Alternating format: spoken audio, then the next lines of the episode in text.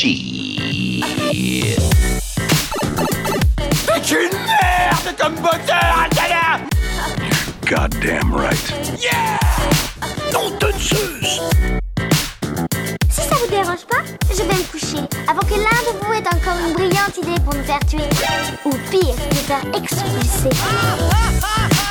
You are a slave, Neo. Tiens Vers l'infini Bonjour à tous et bienvenue sur La Claque, l'émission qui vous propose un retour sur l'œuvre qui vous a bouleversé. Je suis Benjamin Darros et nous nous retrouvons aujourd'hui pour la troisième édition de cette émission de radio. Nous allons explorer le thème du secret, comment le garder, comment le protéger, et tout cela autour de quatre claques. Bien évidemment, ces claques ne sont pas venues toutes seules, et pour ce faire, pour en parler aujourd'hui, nous accueillons Mathilde Coquelin. Tu es cofonda... Bonjour. tu es cofondatrice des éditions Bicyclette, une édition, une maison d'édition pardon, indépendante montpelliéraine, et tu es aussi éditrice freelance. Merci d'avoir accepté notre invitation. Bah, merci à vous. Merci à toi. Pour mener à bien cette émission, nous avons aussi la chance de retrouver le plus grand photographe de Montpellier, rien que ça, Ludwig. Comment vas-tu Oh, les Ludwig? chevilles d'exploser. Bonjour. Mais autour de la table, nous avons aussi un garçon, que dis-je, un homme, Jordan Constant, comment tu vas? Yes, konnichiwa, oui ça va très bien, comment allez-vous? Eh ben nous on va très bien aussi. Et bien évidemment le meilleur pour la fin, enfin ça je vous laisse juger, mais vous le connaissez bien, il est aujourd'hui en tant que chroniqueur, Mathieu Lopez.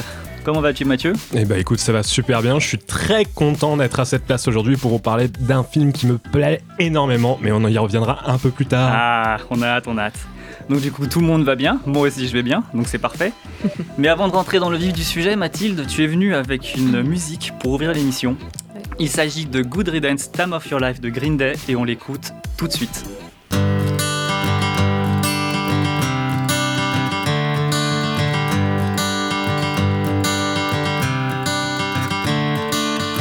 Another turning point, a fork stuck in the road. Time grabs you by the wrist, directs you where to go. So make the best of this test and don't ask why. It's not a question, but a lesson learned in time. It's something unpredictable, but in the end is right. I hope you had the time of your life.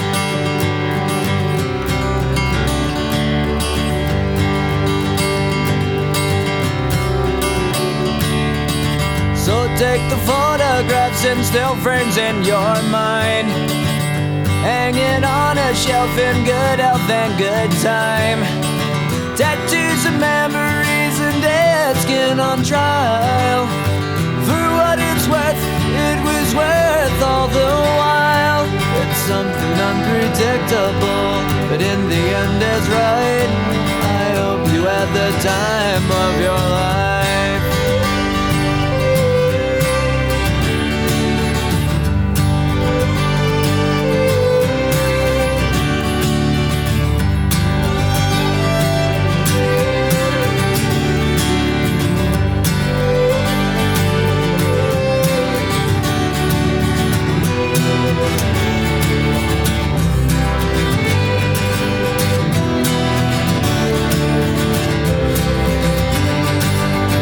Something unpredictable, but in the end it's right. I hope you had the time of your life.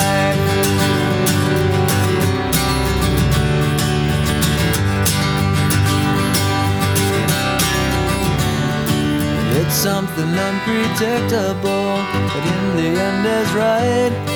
I hope you had the time of your life.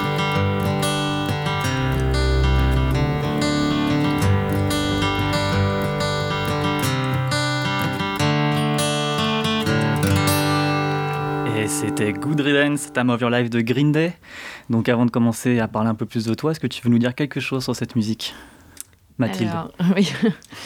Euh, bah, c'est Green Day, j'écoute, j'écoute depuis vraiment des années, des années, donc c'est un peu une musique euh, nostalgique, notamment Ouais. avec le, bah, le refrain euh, I hope you had the time of your life, ça, ça me parle pas mal. Voilà. D'accord, bah c'est très bien. Donc du coup on va parler un peu plus du coup de ton parcours. Ouais. Donc tu es éditrice freelance et tu as co-créé les éditions Bicyclette. Mais avant de revenir euh, sur tout ça, on va d'abord parler de ton amour des livres. Oui. Et quand est-ce que pour toi ça s'est concrétisé tout ça? Alors, quand, quand est-ce que ça s'est concrétisé? Ça, c'est pas évident. Euh, en gros, je suis une grande lectrice depuis mes je sais pas, 7 ans, je crois, un truc comme ça. D'accord. J'ai commencé vraiment tôt euh, à lire beaucoup, beaucoup, beaucoup, beaucoup. Et c'est vers euh, la fin du lycée, début de fac, que je me suis dit que bah, fallait peut-être en faire un métier, parce que c'était euh, un peu le- la seule chose que vraiment j'aimais vraiment énormément, et c'est la, la seule chose dans laquelle je me voyais euh, faire une carrière, en fait. D'accord. Mais donc du coup, euh, pour ton métier, d'accord, mais pour le pour l'amour du livre, quand, quand est-ce que tu t'es rendu compte, tu t'es dit ah oui ça c'est vraiment quelque chose que j'aime faire et c'est une passion euh, plus que tout. Enfin, c'est une plus grande, c'est une de mes plus grandes passions et j'aimerais euh, continuer à vivre ça encore très encore, longtemps. encore, encore. Euh, je crois dès le départ, hein, franchement, euh, dès, dès mes 7 ans, je, je sais pas, je me sais plus, c'est vraiment le, quoi, le premier livre que j'ai eu. Mais, Là, c'était une de mes questions. Donc, mais je pense que c'était. Enfin, en tout cas, celui dont je me rappelle, c'était L'Ordinatueur, qui était un. je l'ai lu. Tu l'as lu Oui, c'était un peu, on l'a tous eu un peu en primaire. C'était un petit policier pour enfants et qui était vachement bien. Ça m'a un peu d'ailleurs donné le, le goût des policiers, parce que maintenant je, je lis presque plus que ça. Et euh, puis après, bah, Harry Potter, euh, classique, hein, mais euh, efficace. Ça m'a complètement Ah, vas-y. plongé, euh, plongé dans le truc et j'en suis pas sorti. Quoi. Harry Potter, on l'a tous lu de toute façon, Bah, j'imagine. hein, donc ça, c'est sûr, c'est un classique qu'on n'a pas pu éviter. C'est clair. Euh, donc tu nous as dit aussi que tu voulais faire euh, donc ce métier-là depuis depuis le lycée. Ouais, en gros, ouais. Et donc, euh, tu as créé les, co-créé les éditions Bicyclette avec euh, Juliette Tudal. C'est ça. Et donc, qu'est-ce que tu veux nous parler un peu plus de cette aventure? Alors, j'ai créé cette euh, maison d'édition bah, cette année officiellement. Enfin, ça fait depuis euh, début 2018 qu'on est un peu sur, euh, qu'on s'est lancé dans cette aventure, mais on l'a créée là en avril. Et bah, en fait, on s'est rencontrés toutes les deux en entreprise aux éditions Bordas, et on n'a pas trop apprécié vraiment de, bah, de bosser en entreprise classique. En plus, le monde de l'édition est encore très archaïque, donc c'est très vraiment les codes à l'ancienne, et ça nous a pas trop plu. Et du coup, on s'est dit, bah, vas-y, on crée notre propre structure, et comme ça, on on est libre de faire vraiment ce qu'on veut, la, la forme qu'on veut, le fond qu'on veut et, et surtout la façon de travailler qu'on veut. C'était surtout ça. Mais alors, du coup, tu parles de code archaïque et donc les Ouais. différences entre euh, ce que vous avez créé et les codes qui existent déjà. Tu peux Mm. nous en parler? Bah déjà, bah, enfin classique déjà, le- juste les, les horaires euh, vraiment. euh, Les horaires de travail. ouais, mais vraiment très très cadré et si tu pars euh, 10 minutes en avant, euh, tout le monde euh, tout le monde te regarde comme si euh, Oh, t'avais pris ta journée, c'est incroyable. Et euh, puis il y avait vraiment zéro communication entre les services. C'était vraiment chacun un peu pour euh, chacun pour sa pour sa pomme, on va dire. Et D'accord. euh, c'était ouais, c'était pas vraiment une bonne façon. euh, l'environ- L'environnement nous a pas plu. D'accord, donc vous. Donc on a créé le nôtre. Finalement. Voilà, mais vous êtes que deux. On n'est que euh, deux, ouais. Pour le, bah, ouais. Pour le moment, on n'est que deux. Un jour, peut-être, on espère euh, pouvoir embaucher des autres gens. bah, si des gens sont intéressés, euh, du moins dans ceux qui écoutent. euh, Ouais, pour faire un petit stage bénévole. C'est faisable. Donc, tu es aussi euh, éditrice freelance. Mhm. Et donc, euh, parle-nous un peu plus de ça aussi, en complément avec euh, donc les éditions complé- Bicyclette. Ouais, en complément pour. euh, ben, surtout pour euh, voir de l'argent. On va pas se mentir. Euh, ben ouais, éditrice et lectrice-correctrice aussi, surtout. Freelance. Euh, là, depuis euh, un an et quelques, je travaille pour Beaux-Arts Magazine quotidiennement. Et en fait, bah, du coup, je corrige pas mal d'articles d'art tous les jours. C'est super intéressant. Et ce qui est bien dans la, dans la freelance, c'est que tu peux travailler pour euh, bah, plusieurs entreprises en même temps. Et du coup, c'est, c'est très divers et varié. Quoi. C'est, c'est super intéressant. Et tu fais vraiment tes horaires. Tu bosses de où tu veux. Ça, ça c'est vraiment chouette. D'accord, euh, tu as dit que c'était Bordas Magazine, c'est ça? Beaux-Arts Magazine. Beaux-Arts Magazine, pardon. Les éditions, Bordas, les c'était éditions de. Bordas, ouais, c'était bon. Euh, c'est un magazine, euh, du coup, euh, spécialement dans la région ou c'est national? Non, c'est national. C'est un magazine. Enfin, là, je, tra- je travaille pour la version numérique, la version web. D'accord. Et c'est ouais, c'est un gros magazine qui parle de toutes les actualités d'art, tout- tout- toutes les expos, tout, plus ou moins tout, tout ce qui se passe dans le monde de l'art. Et euh, du coup, c'est super intéressant. J'apprends plein de choses sur euh, les mouvements artistiques, l'impressionnisme, le surréalisme, tout ça.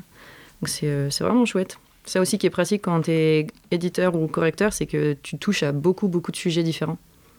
Comme Alors là, par exemple, l'art, j'ai travaillé aussi pour une entreprise qui s'appelle Health for People, qui fait des fiches médicales vulgarisées. D'accord. Donc là, pareil, j'ai appris bah, des tonnes de choses. C'était super intéressant. J'ai travaillé pour quoi d'autre? Pour l'INRS, l'In- l'Institut national de la, de la recherche et de la, de la sécurité. Donc pareil, euh, plein, de, 'fin, plein, de, plein de choses variées qui, qui font que le métier n'est pas, n'est pas ennuyant euh, si je travaillais dans une entreprise où là, ça serait toujours euh, bah, plus ou moins toujours la même chose. Voilà, ouais, la base reste la même, mais après, les C'est sujets ça. que tu couvres sont Exactement. divers et variés. Exactement. Bah, Ça m'a l'air super intéressant. Et donc, on va revenir un petit peu sur les éditions Bicyclette. Tu as édité un livre avec ces éditions. Donc, euh, quel est ce livre? Tu l'as amené avec toi? Bien sûr. On ne le voit le pas, mais regarder. nous, on le voit en tant que chroniqueur et, et présentateur. Donc, parle-nous-en. Alors, euh, ça s'appelle Mission Trouver un appart, euh, spéciale location. En fait, c'est un petit guide euh, pratique. Donc, on est une maison d'édition pratique. On fait pas, des, pas de romans ou de, de jeunesse. Tout simplement pour la bonne raison qu'il y en a vraiment déjà énormément. Et que le secteur pratique permet aussi une certaine liberté dans le, dans le fond comme dans la forme pour vraiment faire des nouvelles créations. Et donc là, c'est euh, Mission Trouver un appart, qui est donc un petit guide explicatif sur, par exemple, qu'est-ce qu'un bail, euh, les droits du propriétaire, du locataire. En fait, c'est un accompagnement étape par étape du, de l'idée de projet de chercher un appart à vraiment la signature du bail, mais de façon vraiment euh, simplifiée et agréable parce que bah, on n'a pas envie d'ennuyer le lecteur. Et avec aussi des petites pages à remplir pour s'organiser et tout. Par exemple, tu as une wishlist déco, un calendrier des visites, enfin, tu as pas mal de trucs, avec plein de petites illustrations. Voilà, en petit format bien sûr. Euh, ça, franchement, ça va être super utile parce que euh, moi, que j'ai essayé de trouver un appart, c'était compliqué, Mm. surtout avec tout ce qu'il fallait savoir, sur le, surtout sur le côté administratif. Ouais, ça. Donc ça, ça va être utile pour beaucoup de personnes. Tu as une petite checklist de, du dossier à remplir, euh, quel, quel papier il faut et tout. Ah bah que- ouais, demande de plus le peuple hein. N'est-ce pas? Ouais, on l'a fait avec notre propre expérience aussi. On a galéré euh, pour trouver nos, nos apparts. On s'est dit, bon, il faudrait peut-être un moment qu'il y ait quelque chose de, de clair et pratique. Du coup, on a fait ça. Mais du coup, c'est vous qui l'avez écrit? Ouais, c'est nous qui l'avons écrit. Donc, ça, ça s'est déroulé comment? À partir du moment où vous vous êtes dit, tiens, j'ai envie de faire un bouquin, j'ai envie de faire ce bouquin, jusqu'au moment où tu le tiens enfin dans les mains et que tu as le plaisir Ouais. d'avoir cet objet concrétisé euh, Ouais. entre tes doigts. Alors, déjà, déjà, avoir l'idée, c'était pas évident. Mais euh, à partir du moment où on a eu l'idée, c'était euh, euh, assez difficile. Puisque moi, à la base, je suis pas maquettiste. hein, et euh, j'ai dû, euh, du coup, apprendre un peu sur le tas, à vraiment faire une maquette propre et harmonieuse. Juliette, elle s'est plus occupée vraiment de, de l'écriture du, du bouquin. Et ouais, c'est pas évident parce qu'il faut trouver un- le, le bon ton de rédacteur et tout. Enfin, à la base, on n'est pas du tout rédactrice non plus, on est éditrice, quoi. Ça n'a rien à voir. Du coup, on a appris beaucoup de, beaucoup de métiers un peu sur le tas. Donc, c'était pas évident, mais, C'est mais c'était cool, quoi. Ouais, c'était formateur, puis c'était c'était cool parce qu'on pouvait faire aussi ce qu'on voulait, quoi. C'est ça qui était, qui était le mieux. D'accord. Et euh, du coup, euh, j'ai une autre question qui est un peu Mhm. plus, on va dire, pas sensible, mais on va dire ça comme ça. Euh, les gens de nos jours lisent beaucoup moins de livres. Ouais. Moi, j'en fais partie, malheureusement. Et euh, on a aussi tendance à acheter plus les bouquins dans les grandes distributions, à défaut des petites librairies. Et donc, comment vous envisagez euh, ce on va dire, problème par rapport à, votre édi- à vos éditions qui sont encore, on va dire, naissantes, comme tu m'as dit que ça Ah faisait bah, un an que c'était créé ouais. Complètement naissante, ouais. Euh, alors, sur le côté vraiment euh, lecture, euh, que les gens lisent moins, c'est vrai, mais ça va encore, surtout en France. Franchement, en France, on, est encore très bon sur la lecture. Mais euh, ouais, par exemple, notre, plus gros problème- en effet, c'est le côté euh, librairie. Quoi. Parce qu'on est aussi une maison d'édition euh, très. Enfin, on a, on a certains principes, on va dire, de valeurs. Et on a notamment le côté on ne veut pas vendre sur Amazon ou Carrefour ou compagnie. Et du coup, plutôt librairie indépendante pour. euh, bah, parce que c'est plus sympa, circuit court, local, plus d'interactivité vraiment avec le libraire. Mais en effet, ouais, c'est pas évident. Déjà, il déjà, faut réussir nous à vendre le, li- le livre au libraire. C'est déjà pas facile. Et ensuite, le libraire, ouais, faut réussir à vendre derrière au lecteur. Et en effet, c'est bah, c'est une grosse problématique de l'édition, hein, le côté euh, circuit court ou circuit vraiment euh, bah, Amazon. C'est ouais, on n'a pas encore trop de solutions. D'accord. Mais donc, vous, il, est disponible en libra- il est disponible en librairie? On- Alors, il est disponible euh, sur notre site internet déjà. On peut l'acheter, on peut l'acheter en ligne, mais directement chez nous. Et euh, dans deux trois librairies aussi, on essaye là pour l'instant de. On fait la grande campagne en ce moment pour euh, justement essayer de s'expandre au, au maximum sans euh, re- bah, recourir à Amazon ou la Fnac. D'accord, bah, c'est parfait, on invite euh, les auditeurs. Oui Mathieu, pardon, qu'est-ce que tu veux dire? je veux juste euh, vous proposer un petit, un petit, une petite application qui existe qui s'appelle Amazon Killer que vous pouvez euh, installer sur votre navigateur internet. Et en fait, Amazon Killer, quand vous faites une petite recherche pour un livre, au lieu de vous amener sur Amazon, la Fnac ou Ça quoi, t'amène sur d'autres sites. Il t'amène sur un site de librairie. Et Ah, en fait, bien. à Montpellier, on peut trouver bah, quelle librairie possède le Ça, livre qu'on cool. recherche, et c'est vraiment génial. Donc Amazon Killer. Et ben voilà, Amazon Killer et sinon le site des éditions Bicyclette pour acheter le livre Mission Trouver un appart en euh, location. Tout à fait. J'ai bien lu. et donc c'était très intéressant, mais du coup on va passer à ta claque. Donc Yes. euh, tout de suite un extrait. Je me souviens encore de ce petit matin où mon père m'emmena pour la première fois visiter le cimetière des livres oubliés.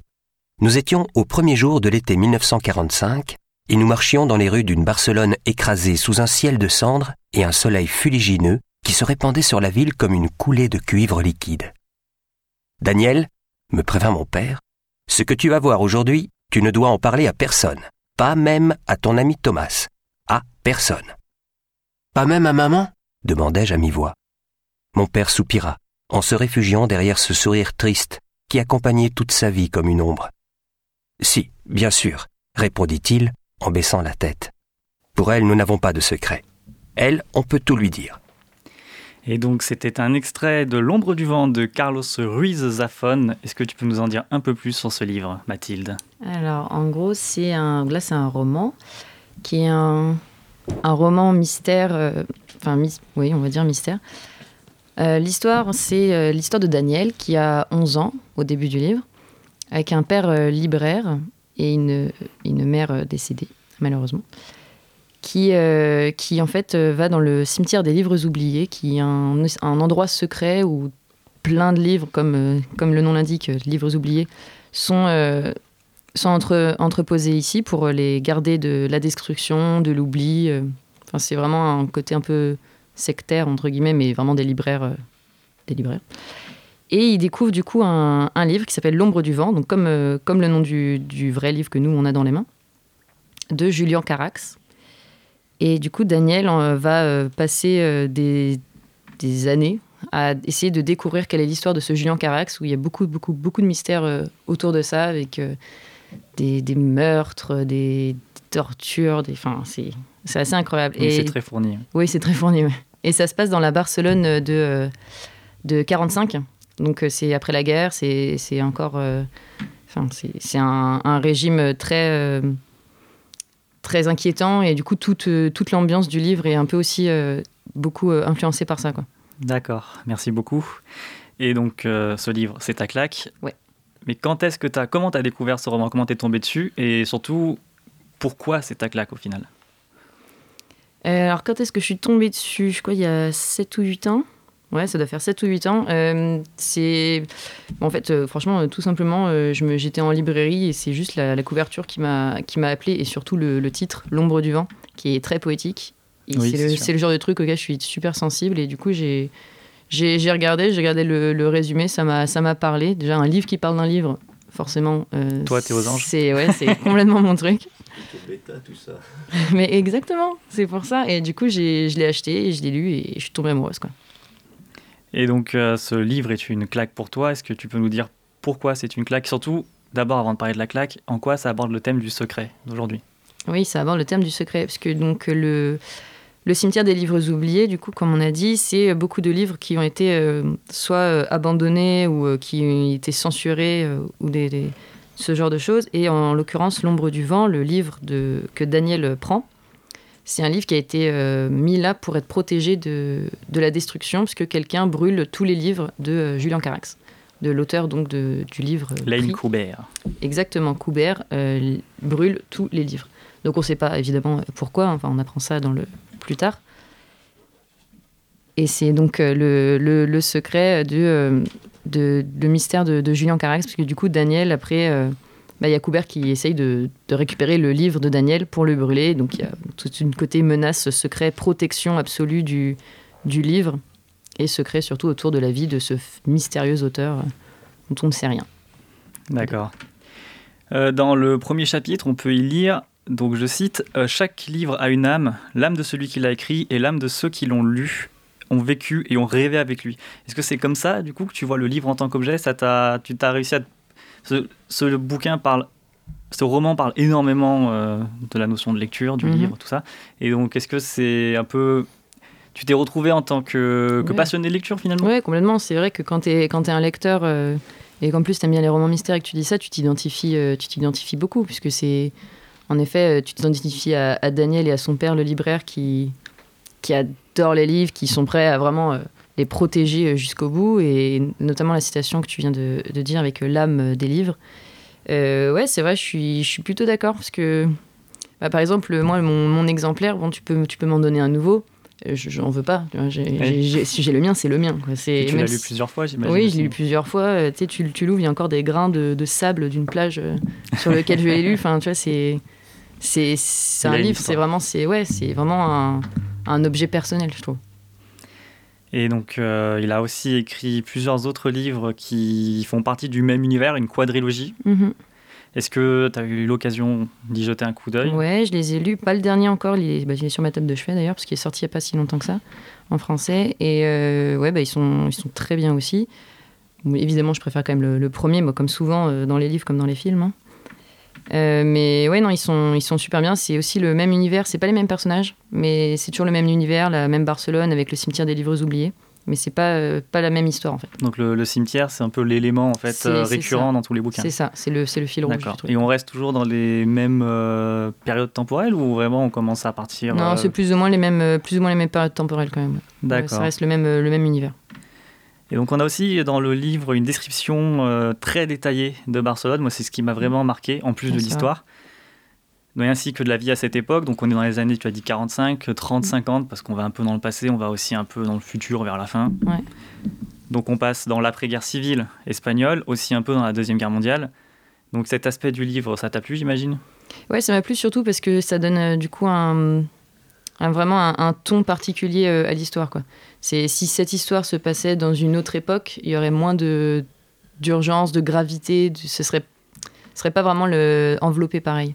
Donc c'est c'est ça que, que j'aime bien. Après que ce soit, je suis pas forcément attachée à Barcelone en particulier ou à cette période en particulier. C'est plus vraiment le ton que ça donne au, au reste de l'histoire qui, qui m'intéresse. quoi. Donc quel ton exactement? Mais le côté un peu, euh, on peut, on peut rien dire à personne, on sait pas qui, à qui faire confiance. euh, c'est bah, le secret, encore une fois. Vraiment, euh, il faut, euh, on, s- on, on sait, on sait pas ce qu'il faut dire ou ce qu'il ne faut pas dire. Et puis, on, la, les plupart des personnages ont quand même peur pour leur vie, euh, Eh bah, sans surtout- savoir d'où vient la menace. Quoi. Surtout dans cette période où Surtout justement dans cette après la guerre, on ne sait pas trop à qui se Voilà, fier. C'est assez compliqué, oui. Et donc j'ai aussi une autre question. Mhm. J'ai lu quand j'ai fait des recherches sur le livre sur internet pour en apprendre un peu plus. Il y a pas mal de personnes qui aimeraient voir une adaptation cinématographique de ce livre. Est-ce que toi t'es intéressé? C'est vrai que j'avais pas, euh, j'avais jamais vraiment pensé en fait. Quand je lis un livre, généralement, je pense pas euh, à s'il va être adapté au cinéma ou quoi. Mais en, le relisant là, du coup, euh, c'est vrai que je pense que ça passerait bien en film parce qu'il y a tout le tout le côté bah, mystère, il y a beaucoup, il y a quand même beaucoup d'action. On, on dirait pas comme ça, mais il y a de l'action. Et, la, description, esthétiquement, je pense que ce serait un beau film déjà esthétiquement. Ah, il y a quand même sa- des sacrés enjeux, hein, puisque Daniel grandit. Enfin, il a Oui, 10 c'est ans vrai. au début du livre, il en a 18 à la fin. C'est vrai. C'est un peu compliqué. Et oui Jordan, qu'est-ce que tu veux dire? Oui, j'ai lu une interview de, de l'auteur Carlos Ruiz Zafón qui disait que lui, ça, le ferait- ça lui ferait bizarre de voir son, son livre adapté en film. Puisque c'est l'intérêt, c'est aussi euh, le potentiel euh, imaginatif Ouais. lorsque voulais venir sur ce point, on lit un justement. livre. Alors que pourtant, il décrit euh, Barcelone avec euh, tellement de détails. Oui, c'est vrai. Oui, bah, c'est en fait le truc, ouais, c'est un film, ça serait très bien, mais ça enlève le côté, euh, justement, le pouvoir de l'imagination qu'on Ouais. a. Une fois qu'on a vu le film, on est rentré dans des carcans assez précis. Du coup, si jamais tu relis le livre, tu vois l'acteur qui a joué le personnage Ouais, de Julian, comme Harry etc. Potter. hein. Voilà, Mm. comme Harry Potter. Là, oui, maintenant, moi, je vois Daniel Radcliffe à chaque Ah fois. bah c'est sûr. Et donc, on va, on va rester avec toi, Jordan. Tu vas nous dire, du coup, tu as lu le livre aussi. Oui. Est-ce que tu veux nous en toucher quelques mots? Est-ce que tu as aimé ce bouquin? Euh, j'ai beaucoup aimé ce, ce bouquin. Au début, je pensais que ça allait être une véritable claque. Finalement, euh, j'ai aimé. Euh, J'adore euh, la ville de Barcelone, je la connais un petit peu, donc je me suis retrouvé un petit peu dans les pages de ce livre. Évidemment, je ne l'ai pas connu à l'époque, ne faut pas rigoler non plus. Mais bon, on connaît l'histoire tragique de l'Espagne et aussi le côté îlot- iso- isolé, en quelque sorte, de la Catalogne toujours un petit peu différent euh, du reste euh, de l'Espagne. euh, et euh, on a euh, dans ce, dans ce, dans ce livre, euh, on ressent un petit peu euh, tout- toute cette euh, tragédie. Euh, également, euh, ce qui est intéressant dans le film, c'est effectivement le, le- le mélange le de- livre. Dans le, dans le livre, pardon, excusez-moi, oh là là, on a trop l'habitude de parler de film ici. Euh, dans le livre, euh, le mélange de, de style littéraire un petit peu. Voilà, on a un petit peu le roman d'apprentissage. Effectivement, on voit ce héros grandir. Euh, on a le côté policier, euh, le côté euh, suis-moi, je te fuis, fuis-moi, je te suis. J'ai réussi à le dire. Oui, mais c'est exactement ça. On a sous couvert en fait du, du secret par rapport au quoi, du secret du livre pour le protéger un maximum et par rapport aux recherches que fait du coup Daniel Sempere par rapport à l'auteur, ça débouche sur beaucoup d'histoires, sur des histoires donc concernant le, le deuil, la solitude, l'amour, l'amour fraternel aussi. Donc c'est vrai que tu as raison sur ce point-là. C'est vraiment ça englobe beaucoup de choses, mais c'est ça qui fait aussi sa force, je trouve, au Mhm. bouquin, c'est que on commence une histoire assez simple, mais derrière, il y a un tas d'embranchements et on est toujours intéressé par quelque chose. Du moins, moi, ça a été mon cas. Ouais, c'est clair, c'est clair. La- les, les personnages sont tellement réalistes, ils sont tellement réels, ils sont presque palpables. Moi, je me suis vraiment attaché à eux tout du long du roman et je te remercie Mathilde parce que c'était une véritable claque. Euh, Est-ce qu'on a le droit de spoiler, Benjamin un petit peu Euh, Ouais. Ça dépend, tu veux parler de quoi exactement Ah, je Ouais, veux, je juste dire si la fin se finit bien ou non. Ah, Ah, non, non, c'est trop spoil. spoil, spoil. Mais en tout cas, non, c'est vraiment un super roman, c'est très très bien écrit. Euh, comme disait Jordan, il y a, il y a plusieurs types d'écrits qui, qui se mêlent un peu. On est, on est parfois on est dans du roman, à- enfin de- du livre à frisson, vraiment, Oui. avec, euh, avec la maison des brumes qui est quand même assez mystérieuse. Moi, j'ai trouvé ça assez extraordinaire. Ouais, moi, je Euh, l'imaginais comme une maison hantée dans, dans, mon, dans mon imaginaire. Ouais, pas mais, vous si ah, c'est mais pareil, bien mais- sûr, mais bien sûr, euh, elle a, elle a vraiment. le- à travers les lignes, en fait, on, on ressent vraiment quelque chose de malaisant dans, ce, dans ce- cet endroit. Et ouais, on, on craint un peu pour, euh, pour toutes les personnes qui risquent de s'y rendre à un moment. Mais euh, non, j'ai adoré le livre. Et puis, euh, il y, a, y a cette petite vision sur, sur le, le Barcelone, effectivement, de l'après-guerre, en plein régime répressif, que je connaissais pas trop. Euh, malgré le fait que mon nom de famille soit Lopez, je connais très mal l'histoire d'Espagne, honte à moi. Mais c'était hyper intéressant et ce Barcelone était un personnage en fait, Mm, en plus dans, dans ce livre. Et, et c'était complètement réussi en fait, c'est parce que c'est un personnage que tout le monde déteste, mais en même temps tout le monde aime à la fois, donc euh, comme un membre de la famille dont on peut pas vraiment se séparer. Et, et Carax, euh, son histoire, elle est, elle est indéniablement liée à, à la ville. Donc voilà, Ouais. vraiment un, un super moment pour moi. Mais donc en restant sur les personnages, les, ils sont plutôt, plutôt bien écrits. Moi j'ai alors une préférence, on va dire ça, on va mettre des guillemets. Ouais, non, ouais. J'ai vraiment une préférence pour, euh, le, pour Fumero. Je- Ah ouais alors c'est un enfoiré de premier, Ouais, excusez les mots. Mais j'ai, il a vraiment une, euh, une envie viscérale de haine et j'ai trouvé euh, ça très intéressant. Donc j'imagine que c'est pas votre personnage favori, j'espère bien, j'espère. Et donc du coup C'est un bon méchant, c'est un bon c'est méchant. un très bon méchant. Ah Bah, oui, c'est c'est surtout pour bon ça que je l'ai bien aimé. C'est vraiment, il insiste jusqu'au bout par rapport à Julian, c'est c'est affolant. Mais donc toi, du coup, Mathilde, t'as un personnage qui t'a qui t'a plu Ouais, plus que les moi, autres? mon, mon préféré, c'est c'est Firmin, là. C'est. c'est Donc le- rappelle-nous du coup euh, l'histoire bah, grossière de Firmin, au moins le début. Ouais, alors l'histoire grossière de Firmin, c'est déjà, il rencontre Daniel euh, parce qu'il est. Bah, c'est un, c'est un SDF, euh, tout simplement, qui, en fait, qui a tout perdu euh, pendant la guerre. Ouais. Et euh, Daniel euh, le, le prend un petit peu euh, en amitié et l'amène à la librairie de son père et il commence à travailler là-bas. Et c'est un personnage qui est super touchant, qui est euh, intelligent, euh, intelligent au possible, qui sait faire vraiment beaucoup de choses et qui est, ouais, qui est vraiment touchant, qui a une gratitude euh, incroyable. Et c'est vrai que rien qu'en lisant, aussi, son- je trouve, oui, il est hyper drôle. C'est vrai que rien qu'en lisant, en relisant là, euh, je relisais son histoire au début, putain, et j'avais, j'avais les larmes aux yeux, quoi. C'était, Ah, c'est vraiment très très bien écrit. euh. Ah, il- donne des sacrées émotions ce livre, Ah ouais. vraiment. euh, Ouais, Euh, bah, je te l'ai dit, Mathilde, mais à un moment, j'étais obligé d'arrêter ma lecture, en fait, parce que c'était trop. Euh, dans Mathieu le... sensible. Mais non, mais dans le, dans le récit de Nouria, Nouria qui est peut-être mon personnage préféré, je l'adore. Et je pense que toi, elle a dû, euh, Mathilde, Ouais, pas mal te marquer, vu que bah, elle fait un peu le, le métier que tu fais, quand Ouais, même. bah, complètement. Et elle est, elle est- que tu ne finisses pas de la même manière. elle a, elle a toute une partie où elle narre euh, l'histoire. Et, euh, et l'histoire, à un moment sur le paquebot, c'était tellement bien écrit, c'était tellement euh, la tragédie, en fait, presque la, la tragédie grecque, que j'ai dû poser le livre et je me suis dit, ok, si je lis trop, en fait, je vais gâcher, euh, je vais gâcher mon moment. Non, c'était vraiment génial. Et on se marre, on se marre tellement de fois. Et c'est vrai qu'avec Nouria, du coup, moi, j'ai pas lu le livre, je l'ai, j'ai écouté avec un livre audio. Et alors, autant il y a des moments où j'ai un peu décroché parce que je faisais autre chose, mais alors le passage de Nouria, surtout qu'on avait eu le passage avant, on avait deux, trois petites révélations. Là, j'étais vraiment concentré sur, euh, sur ce que j'écoutais et c'est c'est assez long et je l'ai écouté quasi d'une traite. Donc oui, tu as raison, ouais. c'est vrai que c'est c'est très prenant. Le livre est très prenant, mais c'est vrai que ce passage-là, particu- en particulier, surtout qu'on a pas mal de réponses, pas mal de, de, oui, de réponses tout court euh, aux intrigues euh, qui sont proposées.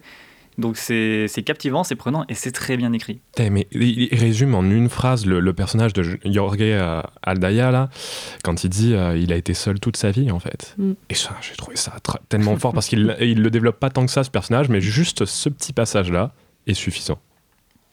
Quelqu'un veut ajouter quelque chose ou pas du tout? Jordan Oui, est-ce que ça vous donne pas envie d'aller euh, dans ce cimetière oublié, un petit peu de livres oubliés euh, Ah oui. trop. Oh là, j- j'imagine une, euh, j'imagine une bibliothèque avec euh, des, des rangées, des rangées de livres sur une hauteur mais inimaginable. Jusqu'au plafond, Voilà. avec des. Ah ouais, j'adore- j'adorerais. C'est Ah bah un toi, peu surtout. comme euh, aller dans une euh, librairie euh, un petit peu euh, perdue au fin fond d'un village Mhm. ou des trucs comme ça. euh, vraiment, on trouve des pépites euh, incroyables. Euh, honnêtement, c'est aussi, euh, c'est aussi ce genre de, de feeling qu'on a en lisant euh, Complètement. les descriptions de ce cimetière. C'est un peu le paradis des livres. hein. Complètement. Et donc euh, Ludwig, euh, je, je suis désolé, je vais t'afficher, tu n'as pas eu le temps de lire le livre.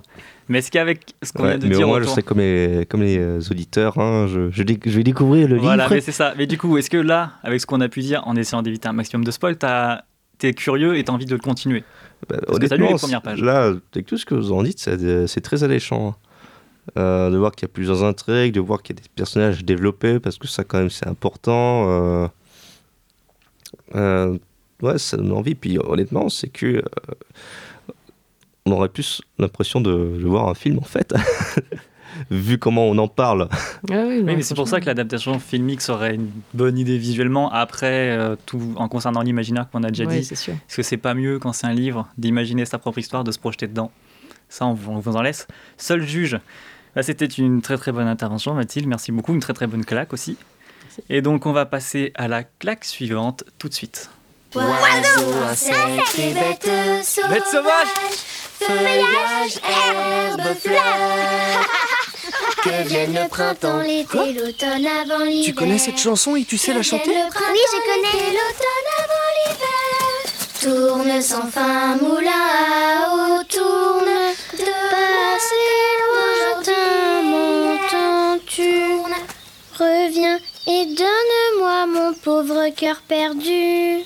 Reviens et donne-moi mon pauvre cœur perdu. Ah, Jordan, on voit qu'il y a des émotions qui te traversent. Donc, c'est cet extrait est tiré du conte de la princesse Kaguya d'Isao Takahata. Est-ce que tu veux nous en dire quelques mots?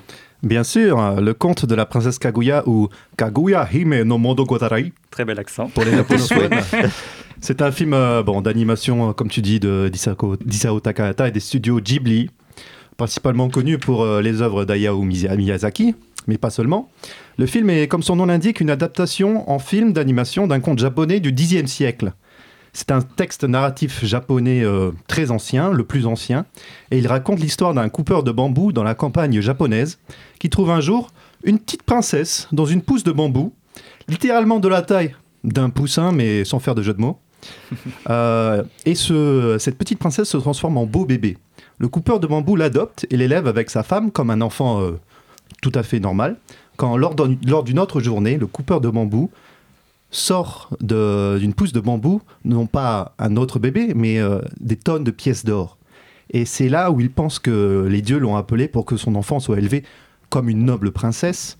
S'ensuit une construction de temple, une éducation euh, princière pour euh, Kaguya, tandis que Kaguya, enfant heureuse de la campagne, subit le changement social de ses parents adoptifs et part en dépression lorsque ses parents veulent lui trouver un prince. Voilà, on va pas aller plus loin pour éviter de trop spoiler, mais c'est un très bon résumé. Donc, euh, ce, euh, ce, pardon, ce film, du coup, c'est moi qui fais l'erreur cette fois-ci, a un aspect graphique très très particulier et tu me disais que c'était ça qui en faisait en partie ta claque. Est-ce que tu veux nous parler du coup, justement pardon, de cet aspect graphique, mais aussi de ta claque de manière plus générale? Oui, bien sûr. euh, alors, le secret, l'aspect visuel et la claque, pour moi, c'est tout est lié dans ce film. Je veux parler en quelque sorte du secret en, en premier, puisque ça va, ça, ça va s'expandre sur les, deux autres idées. On t'écoute. Le secret est en quelque sorte l'intérêt narratif du film. Dès l'intrigue, qui est cette petite princesse qui se change en bébé et qui sort de cette pousse de bambou, le film nous donne des indices à travers la mise en scène du personnage. Elle fait de son visage, de son villa- village rural, pardon, euh, et de la forêt de bambou son territoire. Et comme une fleur, elle fane lorsqu'elle accède à la noblesse, telle la, telle la verdure de la foisonnante campagne que l'on perd dans les couloirs aux nombreux, contrastes, de gris euh, du temple euh, japonais. Également, la chanson que l'on a entendue, c'est un leitmotiv mélancolique qui parle d'un retour à des temps meilleurs, à un lieu oublié, mais Kaguya ressent la chanson différemment des autres enfants, comme si la chanson lui était destinée particulièrement. On peut déjà constater qu'elle est proche de la nature, c'est un indice concernant le secret, Elle a- mais elle a aussi, elle influence euh, la nature à l'image du personnage qui, en changeant euh, d'humeur, change l'aspect visuel du film. C'est ça qui est euh, vraiment Oui, tu, tu intéressant. parles de la scène quand elle s'enfuit du château? Par exemple. Très belle scène. Exactement. Où Euh, le- on, va, on va expliquer grossièrement pour ceux qui n'ont pas vu le film. Euh, le, déjà, l'aspect graphique, ça fait très, très fusain, on va dire ça comme ça. Plus calligraphie, on dirait. Voilà, plus calligraphie, merci Ouais. Ludwig. Et, Et, euh, pardon, désolé. Et du coup, quand elle commence à s'enfuir du temple, là, on commence vraiment à partir dans des traits qui sont beaucoup plus, euh, beaucoup moins propres, beaucoup plus rapides, et ça nous montre un peu son, sa rage, son énervement, et c'est, ça dénote pas mal de ce qu'on voit juste avant. Et moi, je trouve ça très intéressant. Mais vas-y, continue. Oui, oui, bien sûr, c'est tout à fait ça. C'est euh, côté fusain, presque sketchbook croquis. Les couleurs, quant à elles, c'est plus les couleurs un petit peu euh, presque aquarelle, euh, un peu pâle, mais à la fois euh, plusieurs contrastes de couleurs. Et sur avec un grain particulier qui peut, faire penser que ça a été fait sur du papier. Ce qui est intéressant, c'est qu'au début, bon, effectivement, on a des couleurs pâles, mais bon, toujours colorées. Et quand elle arrive dans, ce temple, on passe plus sur des contrastes de gris. Je pense que le conte classique japonais impose de trancher avec le style visuel de, Ghibli que, l'on connaît à travers les films de Hayao Miyazaki. C'est par intérêt historique, car cela euh, sert le récit en fait. Euh, Ayant vu une interview de Takahata, il disait que Kaguya et son style graphique crayonné était très important car le crayonné c'est le, premier jet, la fraîcheur du processus de création, la passion avec un, un grand P en quelque sorte que l'on a tendance à perdre lorsqu'on passe des heures et des heures à travailler sur une œuvre pour la rendre plus propre. Euh, c'est clairement ce qui tranche avec les autres films de Takahata et de Ghibli en général et qui, je pense, euh, rend le film unique. Ah, mais pour, pour être unique, c'est vraiment un film unique. Il y a aussi les musiques dans ce film qui sont très très bonnes. Les musiques sont faites par Joe Hisaishi. Hisaishi? Oui. Et donc c'est les musiques, c'est le, c'est le compositeur euh, exclusif, on peut dire ça, Mhm. des, mus- des films de Miyazaki. Et donc là, du coup, le fait qu'il fasse euh, les musiques de- du conte de la princesse Kaguya, c'est assez exceptionnel. Qu'as-tu pensé de ces musiques? Que penses-tu des musiques de Joe Hisaishi de manière générale? On t'écoute. Euh, moi, je trouve que les musiques de Joe Hisaishi, c'est c'est incroyable. Elles représentent bien euh, l'aspect euh, mélancolique de l'œuvre. Mais hormis la chanson Leitmotiv, qui est très important pour le récit en, en général, je trouve que la bande-son de, de ce film n'est pas plus exceptionnelle que les autres films euh, des studios Ghibli ou de Miyazaki. Parce que euh, cet homme est assez constant dans, dans l'excellence en quelque sorte. Parfois quand... C'est un très bon compliment. oui, c'est vrai. Parf- parfois, quand on se dit, euh, bon, je vais me mettre euh, des musiques de Joe Hisaishi, je vais mettre euh, les musiques euh, des studios Ghibli, on va mélanger euh, en quelque sorte euh, les musiques euh, des, différents films et pas choisir peut-être une musique d'un film particulier parce que c'est euh, vraiment quelque chose qui, qui fonctionne. euh, par exemple, quand on l'écoute euh, en travaillant ou quand on l'écoute en écrivant ou enfin bref. c'est quelque chose d'assez universel en quelque sorte. Puis ça rappelle aussi, du coup, quand on les écoute, ça nous rappelle aussi les souvenirs sur les films, donc c'est toujours très intéressant. Mais la question existentielle de cette émission de radio, VF ou VO Alors euh, la VF, euh, je la trouve très bien. Euh, en général, euh, les, euh, les, les versions françaises des, des studios, euh, les films des studios Ghibli sont vraiment de très bonne qualité. Euh, mais moi, je, je conseille toujours la version originale. C'est plus chantant. C'est c'est un peu plus chantant. euh, c'est un peu plus. euh, quand on a un film historique, par exemple, c'est c'est beaucoup plus. euh, pertinent, je dirais. euh, Immersif aussi. Immersif, Oui, évidemment. bah, surtout dans, dans l'univers dans lequel on évolue, parce que c'est le Japon, euh, je sais plus quelle époque, mais ça reste le Japon, du japonais en voix. C'est un peu plus intéressant. Ouais, ouais, 10e Mm. siècle, un 10e siècle, Voilà, le conte de 10e Kaguya. Euh, là, en VF, par contre, on peut retrouver des, des voix euh, incroyables, telles que la voix de Jean-Luc Reichmann, euh, jouant euh, Porco Rosso. Oui. non, Jean-Luc Reichmann ne joue pas Porco. Jean-Luc Reichmann, je crois qu'il fait l'antagoniste de Porco Rosso. Oh, Porco Rosso, c'est. Jean Reno. Ah oui, C'est un de mes films préférés, je me suis un peu renseigné. Jean-Luc Reichmann sur Princesse Kaguya, il Non, non, pas sur Ah, Princesse oui, Kaguya, sur Porco Rosso, pardon. Mais on va revenir sur, la, sur le conte de la princesse Kaguya. Ludwig, t'es d'humeur chantant. Est-ce que tu veux nous parler un petit peu du coup de ton ressenti par rapport à ce film? Alors oui, bah, c'est surtout une, une claque euh, graphique. euh, bah, quand je regarde un film d'animation, c'est surtout ça que je regarde en premier, leur technique, euh, pour justement euh, illustrer les émotions du personnage. euh, bah, c'est aussi un petit peu la, la patte du, du film. Et là, le fait que ça revienne à, à un côté calligraphie, justement, ça s'ancre sur, cette, euh, sur ce Japon euh, du Moyen Âge, si je dis pas de bêtises. Dixième siècle, comme a dit Jordan, oui. Ouais, voilà, donc. Et ouais, je trouvais qu'après que le conte. Euh, Il y a des moments, ça me laissait un petit peu sur ma faim. Je me suis dit, euh, ah, ah, bon, d'accord. Ça, c'était un petit peu de longueur, mais je pense qu'après, euh, au Japon, il y a toujours une forme de poésie de vraiment laisser des longueurs pour Ouais, vraiment savourer la, les- la chose, les paysages. Ou... Surtout que le conte euh, au Japon est très très très célèbre. Ceux qui sont allés voir le film au Japon savaient déjà ce qui se passait. Il y a l'interprétation du coup de Takahata euh, dans le lot, Mm. mais c'est c'est un des contes les plus connus. Donc après, Mm. il devait certainement peut-être avoir des petites longueurs, mais il savait dans quoi il mettait les pieds. Et justement, comme tu as dit, ce- cet aspect graphique est fantastique. Et je trouve que justement, ça fait un peu le contre-pied, on va dire, avec euh, l'ombre du vent, parce que l'ombre du vent, on disait que en adaptation filmique, ça serait peut-être moins intéressant, alors que là, justement, il y a, je pense que Takahata a vraiment apporté quelque chose à ce conte. Mais c'est la force de tous les Oui, grands Mathieu. réalisateurs. C'est la force de tous les grands réalisateurs d'arriver à faire des adaptations qui marchent. C'est simplement ça. Il faut arriver à se détacher de l'œuvre d'origine tout en gardant quand même une certaine fidélité. Oui, parce Ne que pas c'est une adaptation. Exactement. Là, après, on est, on est sur quelque chose, c'est un conte. Un conte euh, qui est quand même bien inscrit dans la culture japonaise. Une petite parenthèse euh, en charentaise, c'est pour parler de l'adaptation. euh, je me souviens de Albert Dupontel euh, lors de la première de Au revoir là-haut. Il y avait un spectateur qui lui demandait euh, euh, comment, euh, comment se passe l'adaptation d'un livre en œuvre euh, audiovisuelle. Euh, parce que euh, il y a des choses qui n'ont pas été retranscrites dans le bouquin, ou soit qu'ils ont été changés. Et Dupontel a répondu que bah, une adaptation cinématographique, c'est supposé résumer le livre dans les grandes lignes, donc que soit plus digeste au spectateur. Puis de s'adapter aussi euh, par rapport à, au, à, euh, au format. Parce que Mm. là, c'est plus d'angle, de prise de vue, etc. Par exemple, là, je- j'ai un exemple très très basique, on va aller très vite là-dessus. Sur Harry Potter, le lien entre le, le 7e partie 1 et le 7e partie 2, le moment où bah, Voldemort trouve la baguette, c'est pas du tout au même endroit, mais l'avoir mis là, ça permet de faire un bon cliffhanger de fin pour donner envie de voir la suite. Et surtout, visuellement, cette île avec l'orage qu'il y a au-dessus, l'éclair quand il récupère la baguette, c'était une, c'était une, une, ima- une image très très belle. Mm. Exactement.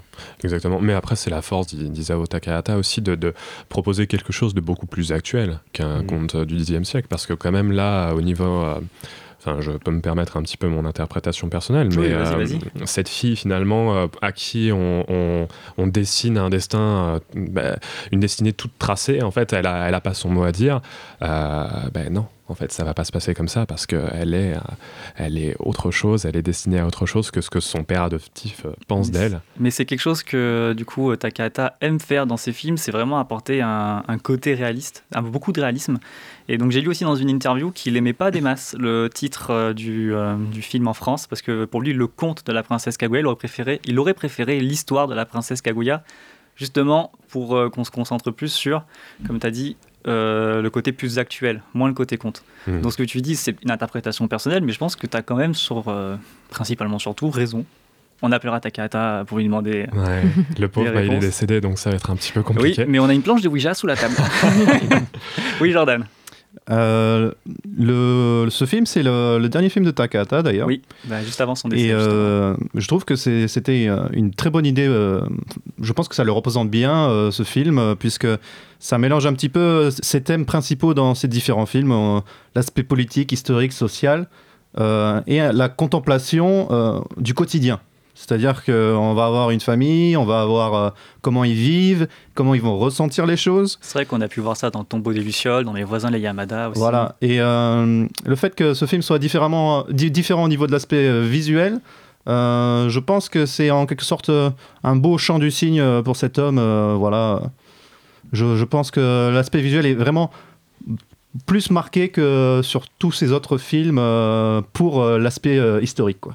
Oui, Mathieu. Et vous saviez qu'il n'était pas dessinateur, Takahata, Con- contrairement à Miyazaki, il ne dessine pas.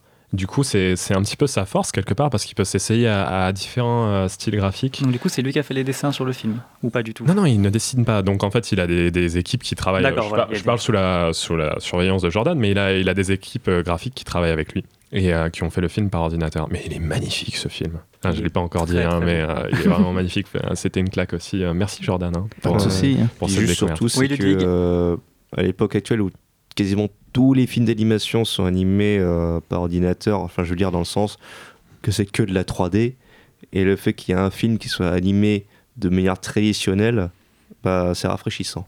Très il me semble qu'il a été animé par ordinateur. Oui, ça se voit, mais c'est juste que ça a été dessiné Ça a été à la main, l'effet calligraphie. Et donc euh, Mathilde, on n'a pas trop entendu ton avis sur le film. Est-ce que tu as eu pas l'occasion. Ah, tu n'as pas l'occasion de le voir, désolé. Je Je voulais pas vu, mais t'afficher. J'ai regardé, un, j'ai regardé un extrait, j'ai vu le résumé. C'est vrai que je suis de base pas forcément très euh, film, euh, film d'animation.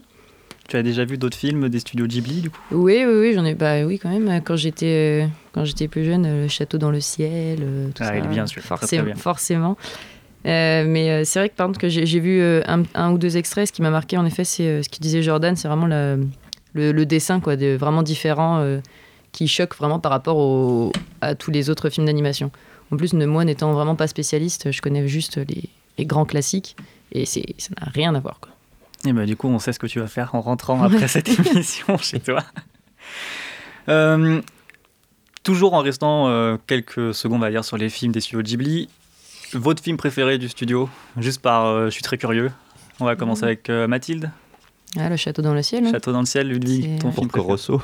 Ah, my man. Jordan.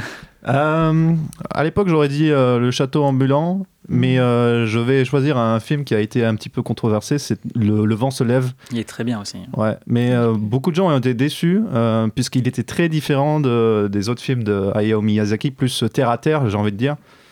Euh, mais euh, la poésie et euh, l'hommage à quelque sorte à, à toute sa vie et aussi à, à ses influences européennes, moi j'ai trouvé ça absolument magnifique.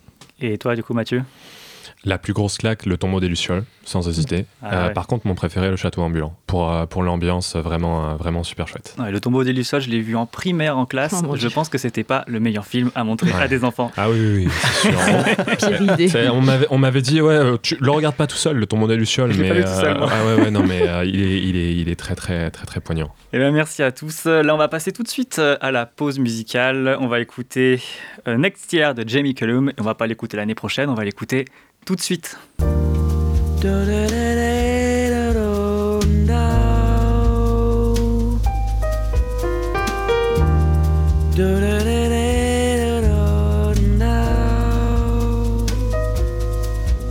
Next year, things are gonna change. Gonna drink less beer and start all over again. Gonna read more books. Gonna keep up with the news. Gonna learn how to cook. And spend less money on shoes. They'll pay my bills on time. File my mail away every day. Only drink the finest wine.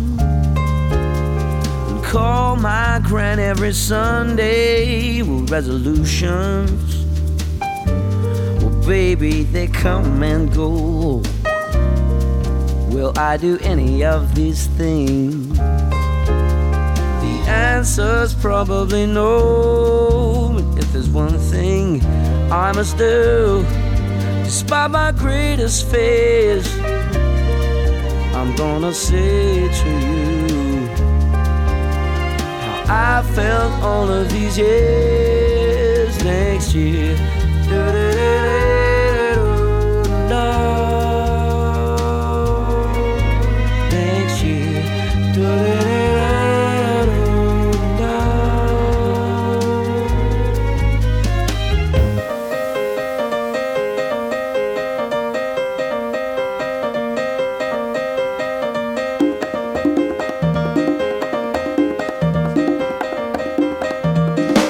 I'm gonna tell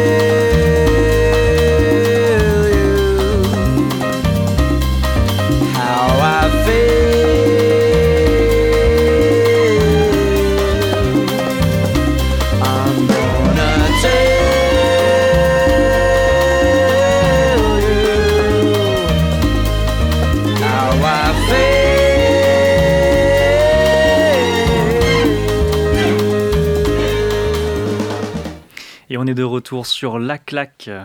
Donc on vient d'avoir La Claque de Mathilde, le livre de Carlos Ruiz Zafón, aussi La Claque de Jordan avec le conte de la princesse Kaguya. Mais là maintenant, vous savez ce que ça va être, ça va être le claque ou pas claque. Qu'est-ce que vous en pensez? Ça dépasse tout ce que j'ai pu imaginer. Moi aussi, j'ai posé la même question et tu sais ce qu'on m'a répondu? Demande pas. Qu'est-ce que tu veux nous prendre la tête là, pauvre con? Est-ce que vous pensez vraiment ce que vous dites Ouais, non, sais pas. Ouais, non, c'est con. Donc euh, le claque ou pas claque, euh, pour vous rappeler les règles, je vous donne des œuvres, vous dites si pour vous c'est une claque ou pas, ou vous faites comme moi, vous dites si vous l'avez vu ou pas. Ça peut être pas mal aussi. Donc on va commencer avec Le nom de la rose de Umberto Eco. Et bien, dit- euh, je juste me permets, tous les livres ont un rapport avec le, euh, les livres, films, etc. ont un rapport avec le secret. C'est le thème. Donc Le nom de la rose d'Umberto Eco. Mathilde. Le film Le film ou le livre Le film, le film claque, méga claque. Et t'as lu le livre? J'ai pas lu le livre. Ah. Ah ouais, je, là, là, là, je me fais honte. Ludwig. Alors, j'ai vu le film, c'est une belle claque. Jordan. Eh, pas claque. Ah, Jordan. Mathieu Pas claque non plus, désolé, Ah un peu long. C'est pas grave. Non, il est trop bien. Le secret de Brokeback Mountain. Ouais, claque. Mathilde claque? Ouais, bien Lud- sûr. Ludwig. Ah, c'est tellement ancré dans la pop culture et les blagues sur les cowboys, donc c'est une claque. Ouais, franchement, c'était une claque et j'ai même pensé à en faire euh, mon thème pour, ce- pour euh, cette émission. Ah, intéressant. Pas claque, désolé, je l'ai Ah, pas vu. on a failli faire. En fait, je l'ai pas vu. bien joué. on a failli faire un sans faute. Spider-Man 1 de Sam Raimi. Ah oui, oui. Oui, claque, Wow. Mathilde Moi, je suis super bon public, il faut le savoir. hein. J'ai j'ai vu le regard dans tes yeux. Ludwig. Ah, c'est une claque, c'est le meilleur. Hein. C'est la seule trilogie de Spider-Man Ah ouais. valable. Le reste, À part le troisième. Jordan. Ah, En vrai, claque parce que c'est bien ancré dans notre jeunesse quand même. hein, Ouais, c'est- bah ouais. Exactement, claque aussi pour moi. Ah bah, c'est parfait parce que c'est une claque pour moi aussi, donc on est tous d'accord autour de la table et ça c'est très très bien.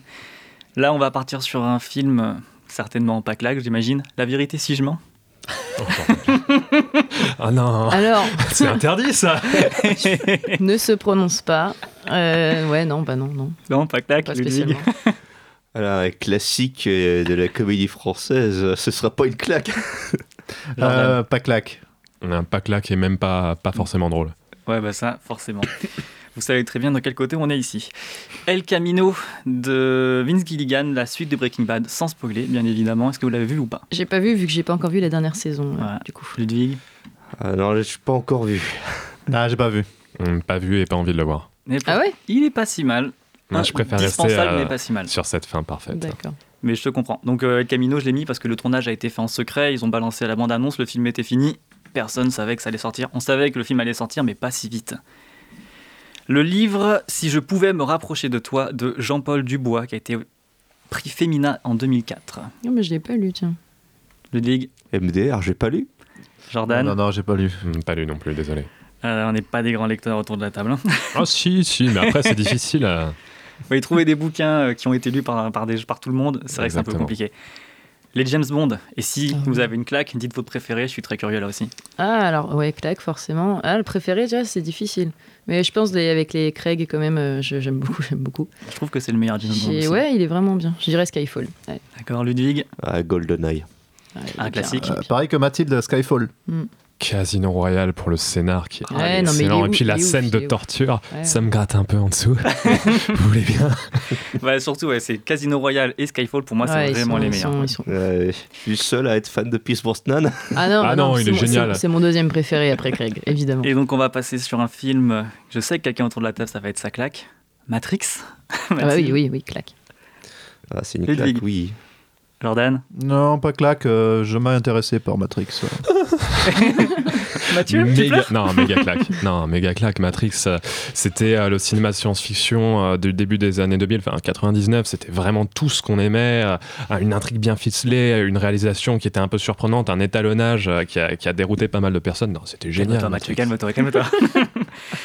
Euh, on va partir dans une série, House of Cards. Je l'ai pas vu. Ah, c'est une claque. Ludwig, une claque, Jordan. Ouais, j'adore aussi. Claque. Euh, clacounette. Clacounette. La fin est un peu décevante. Ah, exactement. Euh, là, je vais vous en faire deux derniers. Da Vinci Code de Dan Brown. Celui-là, je pense que la plupart Ouais. d'entre vous l'ont lu. Mathilde. Ouais, bah moi claque. Mais en plus, c'est le- l'univers. j'a- J'adore ce genre d'univers, les trucs des Templiers, des complots, des francs-maçons. et tout, J'adore ça. Ludwig, lu ou vu le film? Ah, j'ai euh, j'ai vu le film, j'ai lu, lu, lu le livre. C'est vrai que euh, enfin, le livre est plus intéressant après le film. Euh, c'est vrai que quand tu découvres tout le secret, quoi, c'est marrant. Puis bon, après, c'est que ça- tu peux tellement tourner en dérision, en fait. Donc c'est une claque. Jordan.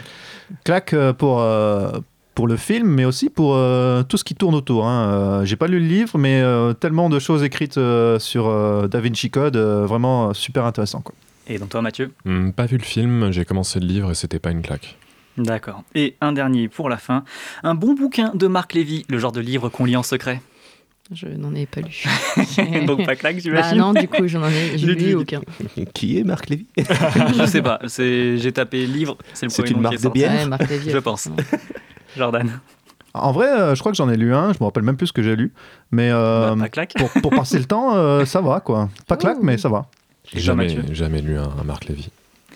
Et ben c'est sur ces derniers mots de Mathieu qu'on va passer tout de suite à ta claque à toi. Mais Oh avant tout, tout d'abord, un petit extrait. The magician takes the ordinary something and makes it do something extraordinary.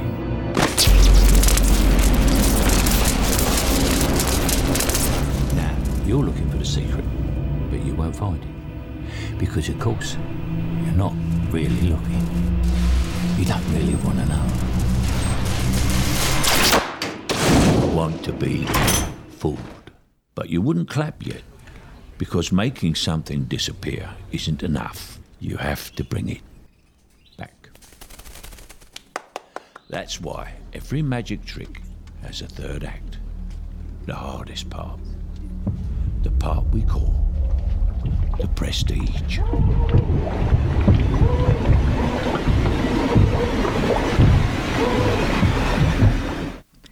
Et donc, nous venons d'écouter l'introduction de ta claque, Mathieu, Le Prestige par Christopher Nolan. Est-ce que tu peux nous en parler un petit peu plus? Ah, mais avec plaisir. On quelle sent que tu frémis.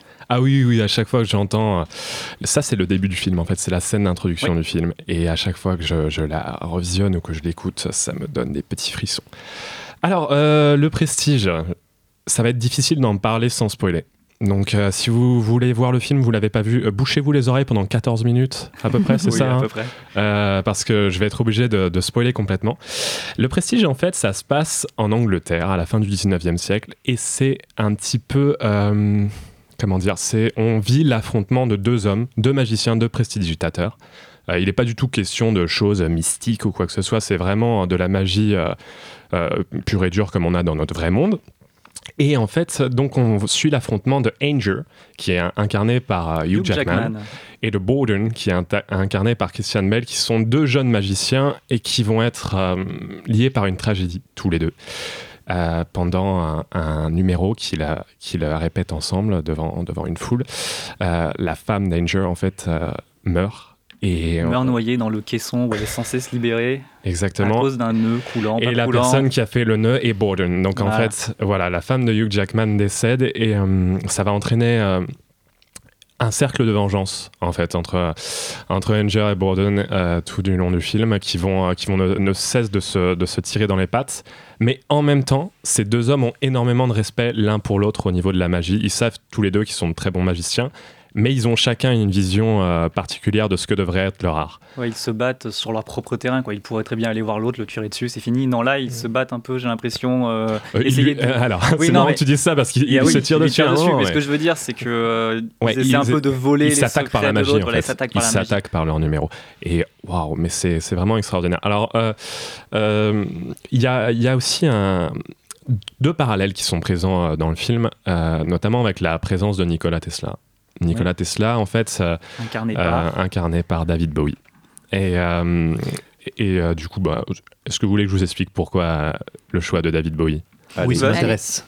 alors, Christopher Nolan, en fait, il, ne- il était, euh, il adore Nikola Tesla. Il est un petit peu fasciné par le personnage. Et il ne souhaitait pas prendre quelqu'un qui était issu du milieu du cinéma, pas quelqu'un de connu, mais il voulait quand même une personne qui ait une espèce d'aura. Euh, que tout le monde euh, connaisse, mais pas à travers le cinéma. Et donc, il a pensé directement à David Bowie. David Bowie a refusé. Mais Christopher Nolan s'est pas démonté, il est allé le voir et il lui a dit non non non, lis le script, euh, je veux vraiment que ce soit toi, ça ne peut être personne d'autre que toi. Et finalement Bowie a accepté. Et moi je trouve qu'il l'incarne. T'en à penses quoi, David oui. Ah oui Bon, ben on fera pas la claque de Ludwig à la fin de l'émission, moi je vous le dis. Non, c'était. Oh. Et donc en fait, C'est honteux. pour revenir à ce que je disais, excusez-moi, euh, Vas-y, le- il y a un parallèle euh, entre Nikola Tesla, qui est un inventeur de génie, et Edison, qui est surtout un entrepreneur, en fait. Oui. Quand vous regardez un petit peu l'histoire, vous vous renseignez, Edison, c'est un mec qui a acheté énormément de brevets, qui a écrasé ses concurrents. Et donc, l'histoire, en fait, Très la de, ouais. de Borden euh, et de, de Anger, elle, elle est un peu en miroir avec ça, parce qu'on a Anger, c'est un mec, c'est un showman, en fait. Il est vraiment hyper bon pour montrer, euh, pour se mettre en spectacle. Il a un talent naturel, il est beaucoup plus charismatique. Et, euh, et Borden, il est vraiment dans, dans ce qui est de, de faire la magie, mais le- la plus pure possible, sans fioriture. Donc ça, c'est vraiment le parallèle entre, entre Edison et Tesla, à Ouais. mon avis. Euh, et moi, je retrouve un, un troisième parallèle, c'est aussi pour ça que j'aime beaucoup ce film. Je trouve que Nolan, alors peut-être à tort ou à raison que je pense ça, mais parle aussi euh, du cinéma. Et il parle du cinéma blockbuster un petit peu qui en met plein la vue, et du cinéma un petit peu plus d'auteur. Et finalement, ce qu'on peut retirer de ce film, c'est euh, bah, la place de Christopher Nolan, c'est-à-dire un mec qui fait des films qui engrangent des millions de dollars, qui sont assez bankable, Mais c'est pas Mais- Transformers. mais c'est pas Transformers, c'est exactement Benjamin, c'est des films d'auteur. Et bien qu'on puisse euh, lui reprocher euh, plein de choses, c'est quand même euh, quelqu'un qui retravaille énormément ses scénarios, qui a une vision, qui a une patte, et euh, moi, que j'adore également. Donc voilà, je vais pas parler tout de suite par contre du, du prestige euh, de, Bah justement, on allait potentiellement y venir parce que du coup, le thème de l'émission, c'est, j'allais dire la magie, non, c'est le secret. c'est le secret. ouais. Et les magiciens doivent garder leur secret. Et donc, du coup, comment se déroule un tour de magie Comment se déroule le film? Parce que Ouais. le film a été euh, écrit de telle manière qu'il se déroule en trois actes comme un tour de magie avec euh, du Le coup, euh, pacte, l'effet et le prestige. Voilà, merci beaucoup parce que je ne les avais plus en tête. Est-ce que tu peux nous en parler? Euh, alors c'est quelque chose que j'adore parce que dans la littérature et, et dans les films, c'est un terme que j'utilise beaucoup, le pacte. En fait, si le pacte fonctionne, pour moi, le film fonctionne. Si le pacte est respecté par le film. Il y a des films que je n'aime pas parce qu'ils n'ont pas respecté leur pacte. Ils veulent, un- ils te donnent plus qu'ils t'ont proposé au départ, ou ils sortent vraiment de, de cette espèce de pacte que le spectateur fait avec l'œuvre. Et c'est comme ça qu'on est euh, immergé la dans le film. suspension d'incrédulité. Exactement. Et en fait, le, le- le prestige, c'est vraiment la recherche de qu'est-ce que ça va être l'art total aussi. Et euh, on le voit au tout début avec ce Chinois qui, qui transporte un bocal en permanence, qui fait croire qu'il est infirme en permanence pour faire un tour de magie. Ça, les, ça épate Borden et Anger. Et en fait, euh, on vit dans le secret tout du long. Parce que voilà, spoil. Euh, Borden, en fait, il fait un numéro de l'homme transporté qui va être le point central de, euh, l'affrontement. Ouais, je vais, je vais l'expliquer qui va être le point central de l'affrontement entre Anger et Borden. Ils vont essayer de se piquer ce rôle. Enfin, Anger va essayer de lui piquer ce, ce tour de magie. Et euh, en fait, l'homme transporté, c'est sur une scène. Borden euh, en- entre par une porte, ferme la porte, on le voit disparaître. Et même pas une seconde après, il rouvre une porte à 10 mètres plus loin et il apparaît. Donc vraiment comme si c'était téléporté. Exactement. Anger va essayer de reprendre ça avec une doublure, sauf qu'en fait, Gérald Root, euh, ouais, qui, qui est assez sympa. qui est qui- aussi joué par Hugh Jackman, hein, forcément. Ouais, ouais, ouais. Et sauf que euh, donc Anger a une doublure, mais il se rend compte que Borden n'a pas une doublure. Et c'est une obsession pour, euh, pour Anger. Il doit craquer euh, le, le, le le tour en fait de Borden. C'est c'est pas possible pour lui. Il est, il est donc il est admiratif de ce mec-là. Et en fait, la narration se fait au travers du journal de, de Borden que Anger a récupéré Ah, et qu'il du décode. journal qui permet de le journal où il a mis tous ses tours de tours magie, et aussi une espèce de journal intime où il Oui. raconte l'histoire. Donc vraiment, euh, on, on est là-dedans. Et euh, pour finir, en fait, tout simplement, le, le- le prestige, c'est que Borden est en fait deux personnes. Et Borden a un jumeau. Et il a sacrifié sa vie. Il a sacrifié sa vie pour son art. Et il a sacrifié euh, tout, bah, toute sa famille, etc. Sa femme finit Oui. par se suicider. Euh, mais tout ça pour réussir en fait son art, son tour de magie le plus, euh, le plus extraordinaire. Son prestige à lui. Son prestige à lui. Autour de la table, j'espère que vous avez vu le film. Qui a envie d'en parler? Qui se lance? Ludwig Alors, ce film m'a littéralement retourné le cerveau. Donc, c'est c'est vraiment parce que c'est un peu le, la patte de Nolan, tu vois. C'est euh, faire des intrigues et tout. d'un coup, Hop, retournement de situation. Donc, je me dis, ah tiens, c'est un peu précurseur à Inception, Interstellar, tu vois. Et. euh, puis oui, le fait qu'il y ait une rivalité entre, ces deux euh, Prestigitateurs. la deux, trois, vous avez compris. et, euh, et surtout qu'à chaque fois, ils viennent saboter euh, le, tour, tour de l'autre. Le tour de l'autre, toujours juste avec le maquillage le plus, le plus évident qui soit, juste une postiche. C'est marrant parce que je regardais ça avec ma copine, ma copine euh, ne la reconnaissait pas. Je dis, bah si, euh, c'est euh, Borden, mais si, c'est Ogier. Ah, tu as- l'as spoilé tu, avais, tu avais reconnu du coup le déguisement euh, Oui, du- j'ai reconnu le déguisement. c'est parce moi que aussi. ça- Parce que voilà, ça, ça se voyait, mais elle, elle ne reconnaissait pas. Et. euh, Comme quoi oui, ça marche toujours aujourd'hui. Voilà, que finalement, le film en lui-même est un tour de magie. Tous les films sont un tour de magie. Ouais, Finalement, l'histoire du cinéma s'est construite sur la magie avec, avec Méliès. Je pense Mais qu'on alors- est tous. euh, En restant sur euh, la magie, une petite question. Est-ce que pour vous, les effets spéciaux, c'est considéré comme de la magie? Parce que la magie d'un magicien dans la vraie vie, ça va être plus euh, des trucs et astuces visuelles, alors que les effets spéciaux, maintenant, on peut faire tout et n'importe quoi avec ça. Qu'est-ce que vous en pensez? Mais euh, moi, je pense que même à la base de montage, euh, c'est c'est la magie, si on va par là. hein. C'est comme, on- c'est comme il disait, c'est que euh, directement, euh, le cinéma, il est influencé par la magie, il est influencé par euh, le, le jeu d'image, en quelque sorte montrer ce qu'on ne peut pas montrer, déjà à la base. Est-ce que tu veux rajouter quelque chose, ouais, Mathieu? bah, C'est pas pour rien qu'on dit la magie du cinéma. hein. Euh, c'est Ben, c'est vraiment, bon euh, c'est vraiment, comme je disais, Méliès, euh, aux origines du cinéma, ce, ce mec, il a quand même, euh, il a quand même posé les bases de, de tout ce qu'on voit aujourd'hui, et, et tous ces films se sont, se sont arrêtés sur les effets spéciaux, les disparitions, les apparitions, etc. Euh, donc euh, ouais, non, franchement, c'est pour ça aussi que ce film m'a parlé, c'est parce que c'est une belle, une belle histoire d'amour euh, avec la magie, quoi, entre la, la magie et le cinéma. D'accord, Jordan, tu veux rajouter quelque chose? Oui, j'adore euh, le duo euh, d'acteurs euh, Hugh Jackman et Christian Bale, que je trouve. euh, On voit vraiment- pas souvent, mais c'est un très bon, Ouais, un très vrai. bon hein. duo. Il se tire la bourre durant tout le film, c'est vraiment euh, passionnant. Après, pour Da- David Bowie, ça m'a un petit peu perturbé, mais à la fois, j'ai trouvé ça logique. David Bowie, David Bowie c'est un mec euh, qu'on a l'habitude de, de voir euh, transformer. Euh, on a le David Bowie au début de sa carrière, euh, bon, le petit chanteur hippie, puis après il se transforme euh, en diva, euh, Ziggy Stardust, puis euh, Lad Insane, et, et puis finalement de le voir en Nikola Tesla, alors qu'il il n'était pas apparu depuis longtemps euh, dans la scène médiatique. Euh, J'ai trouvé ça perturbant, mais qu'est-ce qui n'est pas perturbant euh, à propos de David Bowie on, a- un petit peu l'habitude et finalement, on, trouve le choix assez logique.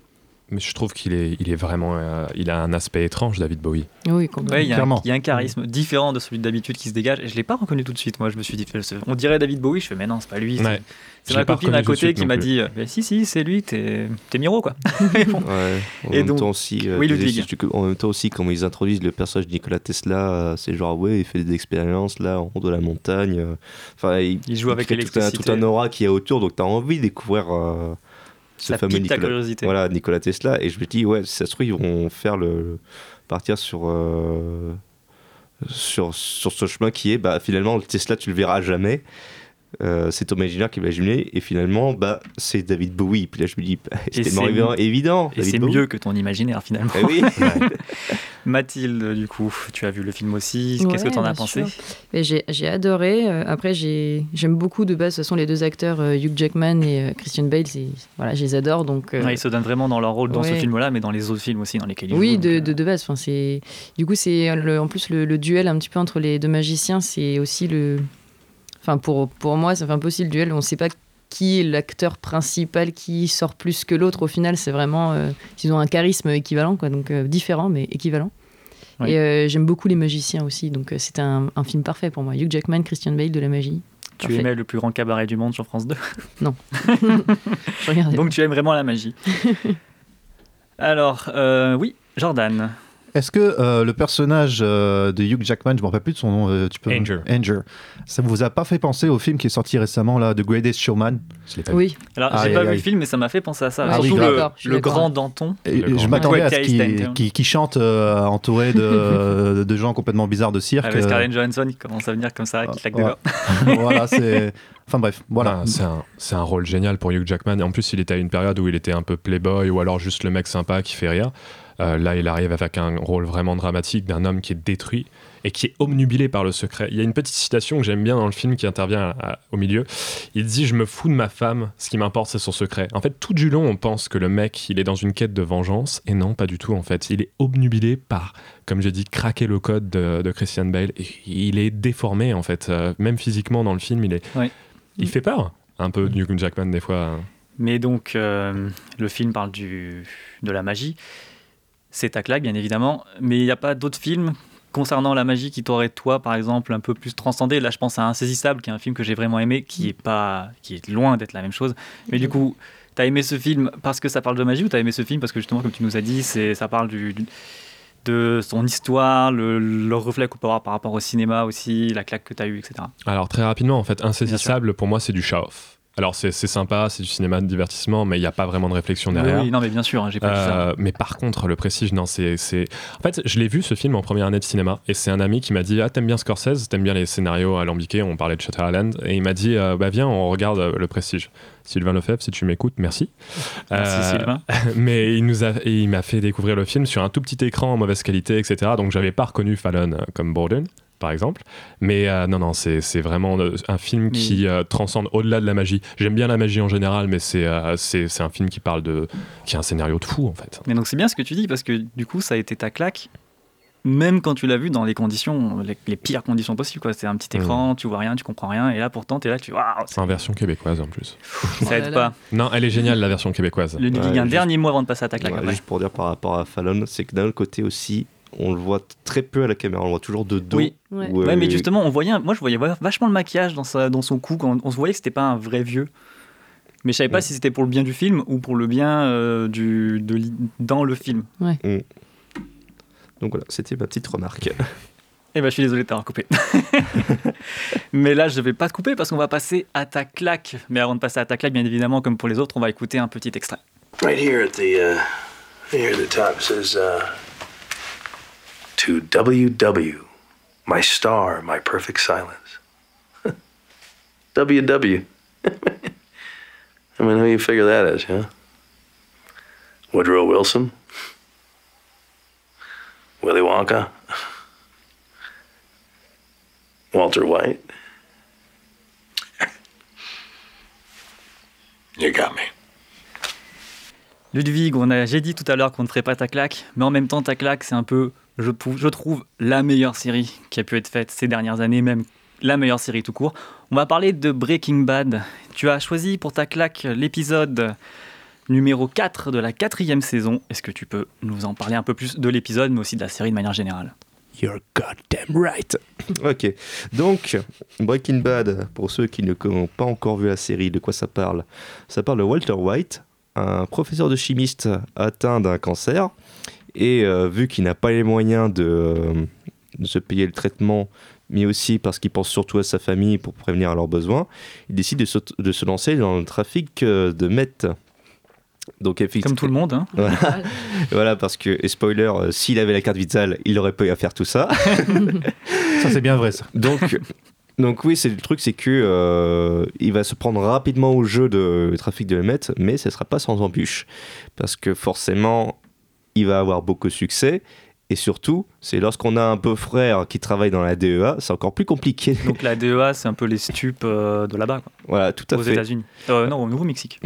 Euh, c'est aux Éta- aux États-Unis. Aux États-Unis. D'accord. Et, et donc là, cet épisode-là, qui est l'épisode 4 de la saison 4, euh, Bullet Points, où en fait, Walter et sa femme, qui est désormais au courant de ses activités de trafic en drogue, doit justifier euh, auprès de leur famille euh, ses imposants revenus. Et donc, ils vont euh, faire un repas justement chez, euh, chez son, chez son beau-frère Chez Marie et Hank. qui est marié à Hank. Et euh, Hank, justement, enquête depuis bien longtemps sur euh, Heisenberg. C'est son dossier. Voilà, l'identité du euh, de, euh, de trafiquant de drogue de Walter White. Et c'est qu'il a, il a des évidences, genre une, une grosse piste sur Heisenberg, justement, avec ce fameux WW. Bah, c'est surtout qu'il pense euh, avoir mis la main sur Walter, euh, sur euh, Heisenberg, qui est quelqu'un, on va pas donner son identité pour ceux qui n'auraient pas vu, mais qui est décédé Mhm. et qui était en lien avec du coup Walter White. Et donc quand Hank lui donne en fait ça, lui dit voilà je pense l'avoir trouvé, c'est lui. Là Walter il, il voit rouge. Voilà, et puis excédé parce que euh, Walter, il a un, il Il, a a un ego. surdimensionné. et il refuse que ce soit euh, que l'autre euh, porte le chapeau alors qu'au contraire lui ça pourrait euh, l'aider pour qu'on puisse continuer ses activités Ça aurait été une très bonne porte de sortie. Oui. voilà et le fait que son, son beau-frère dise WW c'est Walter White et Walter qui répond tu m'as eu? Là c'est Avec le son petit geste où il lève les mains comme mets-moi les menottes, c'est fini. C'est voilà c'est forte. voilà c'est le truc c'est le meilleur moyen de cacher un secret à quelqu'un c'est le foutre son nez et ça je trouvais que c'était le plus beau geste euh, de, de cette saison et de cette saison, mais c'est aussi le- la, la série en elle-même, elle est très très bonne. Mm. Mais là, du coup, on va rester quand même sur ce bouquin parce que je vais encenser la série tout le temps. hein. je Ah pense oui, que vous ouais. avez compris. Ce, alors, pas si le, le livre de ce monsieur euh, que, que la personne décédée lui a donné, parce qu'il ne faut Mm. pas donner son prénom, c'est un peu aussi ce qui va commencer à mettre Walter dans, dans l'embarras, pour rester très vague encore une fois, pour des soucis de spoil. Est-ce que tu veux nous en parler de, de comment va se passer en fait la, la chute de, de Walter? Bah, c'est simple, c'est qu'il va, il va vouloir prendre, Sans trop en dire sur la fin. hein. va pouvoir prendre le contrôle. C'est qu'il veut plus être le simple employé. C'est qu'il va avoir les choses encore plus grands. Et donc là, le fait de subvenir aux besoins de sa, de sa famille, Ça ne lui à, suffit plus. à cause de son cancer, ne suffit plus. C'est que en fait, il, il revit en fait. C'est une, Bah, pour lui, c'est une résurrection. euh, Vas-y, pardon, termine, c'est bon. Oui, voilà, j'ai terminé. C'est euh, surtout comme euh, parce qu'on l'apprend dans les. Quand, j'ai revu la série, j'avais oublié ça, mais il a, il a revendu une de ses parts d'une société qu'il avait créée avec des amis Mhm. et il l'a revendue euh, pour euh, pour des cacahuètes, alors que là maintenant la société elle est cotée en bourse, elle elle, euh, elle génère des milliers et des milliers, voire même des millions. Et donc il a un peu cette revanche sur la vie aussi avec euh, ok ils ont fait des millions sans moi, ils m'ont mis dans la merde, et ben moi là c'est moi le boss, je suis tout seul et en plus je, je suis beaucoup plus riche que j'aurais jamais aimé l'être. Quoi. Il a le, le retour de karma on pourrait dire pour lui, même si karma c'est un peu bizarre à dire euh, comme terme, surtout à ce niveau-là. Ouais, voilà, c'est une revanche sur lui-même. C'est Voilà, une euh, revanche il a, sur- il a sur la succès parce que il a créé la meilleure remède qui soit qui soit faite, le meilleur poison qui qui ait pu exister euh, dans le Nouveau-Mexique. Et donc oui, merci Ludwig, pardon j'étais un peu perdu. Est-ce que autour de la table vous avez vu la série ou pas Euh, du tout? Oui. Oui, Ouais, ouais. Alors vous n'avez pas tout vu, je sais, donc on va éviter de parler de saison 5, voilà. ouais, j'ai pas vu la dernière saison. Voilà, mais du coup, euh, tu as vu cette saison-là, la saison 4 Ouais, euh, j'ai vu. Mais même de, les, trois, Ouais, les quatre premières saisons les du quatre, coup. les quatre premières saisons. Et donc Breaking Bad. Alors- D'ailleurs, pourquoi, désolé, pourquoi t'as arrêté finalement? Bah, bah, bah, je vais te dire. Alors, je vais être tout de suite plus euh, impopulaire euh, sur cette table. Non, je pense pas, je pense pas, vas-y. hein. C'est pas que j'aime pas Breaking Bad. C'est juste, ouais, j'aime bien, mais sans plus, quoi. Je suis, je suis désolée. Non, mais c'est Non, vrai. mais je comprends pourquoi on peut pas aimer. J'aime bien, mais euh, après, je, enfin, j'aime pas forcément trop les, les séries euh, très réalistes qui parlent de trafic de drogue et tout. C'est pas, c'est pas vraiment le genre qui m'appelle. Moi, c'est pas, euh, c'est- pas trafic trop, de trop mon truc. Ah, mais c'est- pourquoi pas Et après, moi aussi, mon problème, c'est que j'arrive pas trop. euh, J'ai un peu de mal à faire vraiment la différence entre fiction et réalité. Et du coup, bah, un personnage principal comme euh, Walter White, je l'apprécie pas tellement. Mais il n'est pas fait pour être Mais je sais, mais enfin, généralement les gens qui regardent la série quand même, ils l'aiment bien, ils le trouvent cool, badass, que tu veux, en mode ouais cool, va plus loin. Moi vraiment, à chaque fois que je regarde la série, je fais mais il est, enfin, pourquoi tu fais ça? Enfin, c'est idiot. Bah, le truc, le truc en fait, c'est que il est, on apprécie le personnage parce que justement, il veut subvenir à ses besoins, à sa famille. Et puis dès qu'on arrive à un épisode précis avec euh, Jessie et une de ses copines, qui est en saison 2 ou saison 3, là, Mm. là, on se rend compte que vraiment, c'est ok, t'es un enfoiré quand même. Et à partir de là, lui-même, euh, il commence un peu à partir en roue libre très très progressivement, encore plus vers euh, saison 4, fin de saison 3, saison 4, saison 5. Mais derrière, voilà, c'est là, à partir de là, on commence vraiment à pas l'aimer. Et la saison 5, on voit vraiment la, le- la face cachée. Et quand j'ai revu la série, je me suis dit, c'est là, là ils font vraiment en sorte qu'ils fassent tout. Les, les réals font tout pour pas qu'on puisse aimer le personnage, pour qu'on Ouais. se dise enfin, ouais, c'est quand même un enfoiré de première. Parce que, il y a quand même une sorte de, une certaine hype autour du personnage. euh, Tout le monde le trouve vraiment euh, hyper, euh, hyper ouf. Enfin, moi, je l'avais dans la, si je l'ai dans la vraie vie. euh, Ah oui, moi dans la vraie vie, Je- je je peux change de parler, trottoir. hein. hein. C'est- Ah, c'est un bel exemple d'anti-héros. Ouais, com- oui, oui, complètement. Mathieu, tu voulais dire quelque chose? Ah, en fait, j'allais dire exactement ce que Ludwig vient de dire, c'est l'anti-héros parfait, Walter White.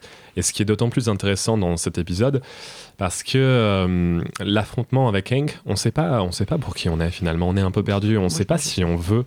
Euh, moi, moi, je me suis beaucoup attaché à Hank, et quelque part, j'ai pas envie qu'il découvre alors qu'il est le bien. En fait, Euh, Hank, c'est un personnage qui est, qui est foncièrement bon. Euh, il s'occupe bien de son neveu quand même, etc. Euh, donc ouais, Puis, la- il, il en bave hein, dans. il en bave, euh, ah oui, il en bave. hein. On va pas rentrer il y a dans des, les il y a détails. des sacrées scènes hein, avec lui. Mais il est, il est assez génial ce personnage, mais en même temps, on n'a pas envie que, que Heisenberg se fasse euh, démasquer. Donc oui, Mathilde, tu Bah, voulais ouais, rajouter justement, quelque euh, chose complètement euh, le contraire. C'est moi justement cette scène, c'était vraiment fait. Allez, Hank, vas-y, tu tu es, t'es à ça, découvre la vérité, quoi. Ouais, comme je vais pas Vraiment, voir la saison 5, fais-le tout de suite, au Non, moins comme ça.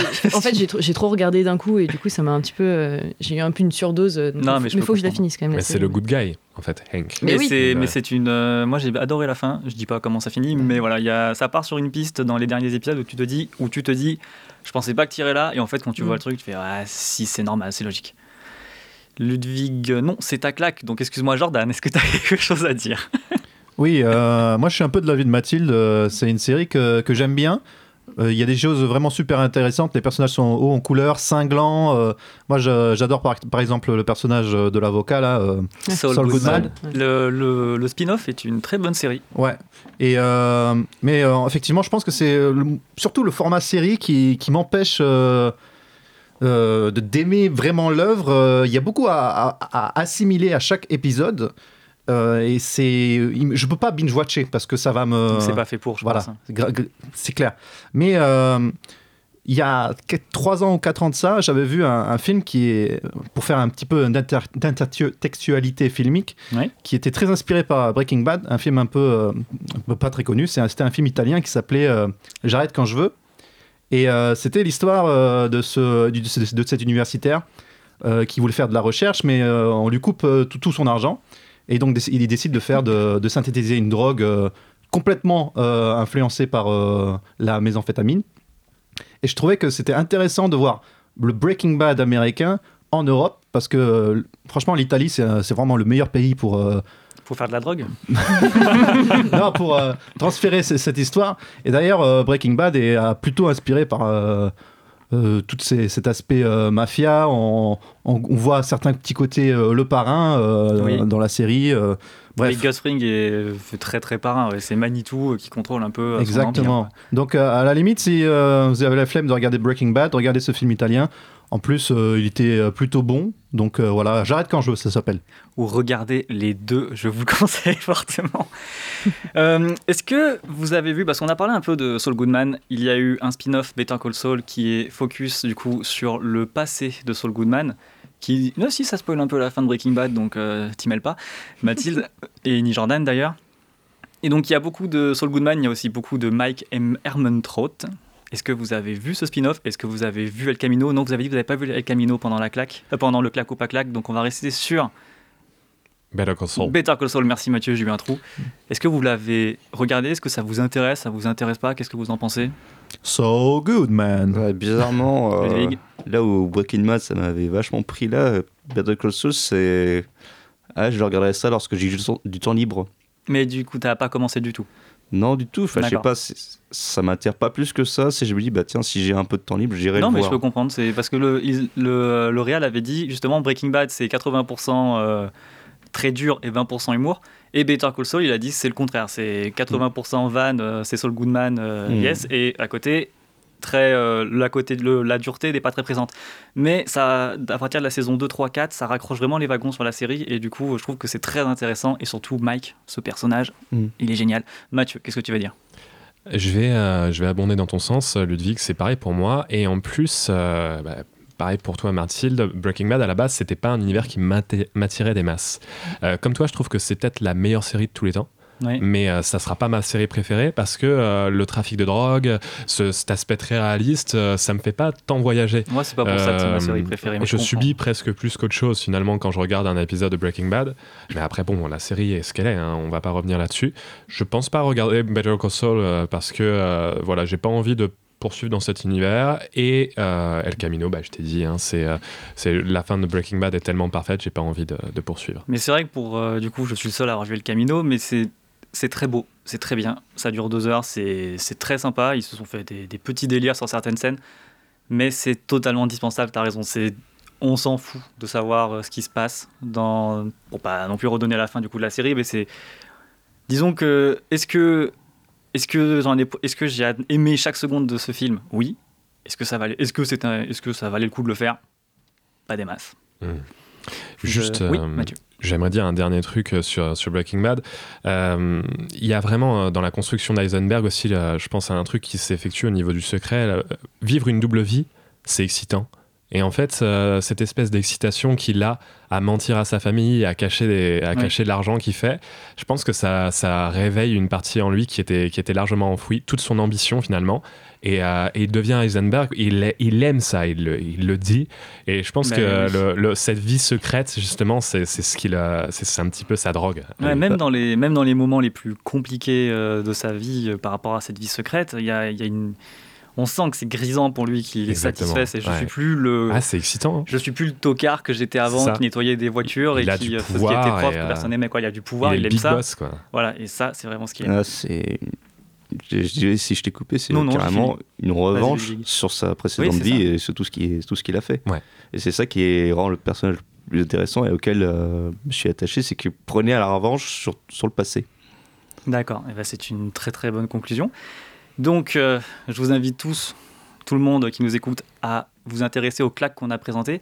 Mais là, avant de finir l'émission, on a une dernière chose à faire, c'est le, la claque du mois. Écoute, c'est incroyable. Insensé, vraiment, assieds-toi. Tu vas voir, écoute. Non mais sans déconner, regardez bien.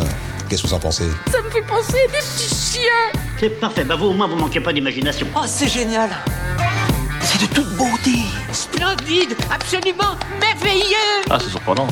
Ah oui, oui. Ok, elle est bonne. C'était formidable, Billy. Et donc nous sommes à la fin de cette troisième édition de La Claque. Je sais, c'est très très dur pour nous tous.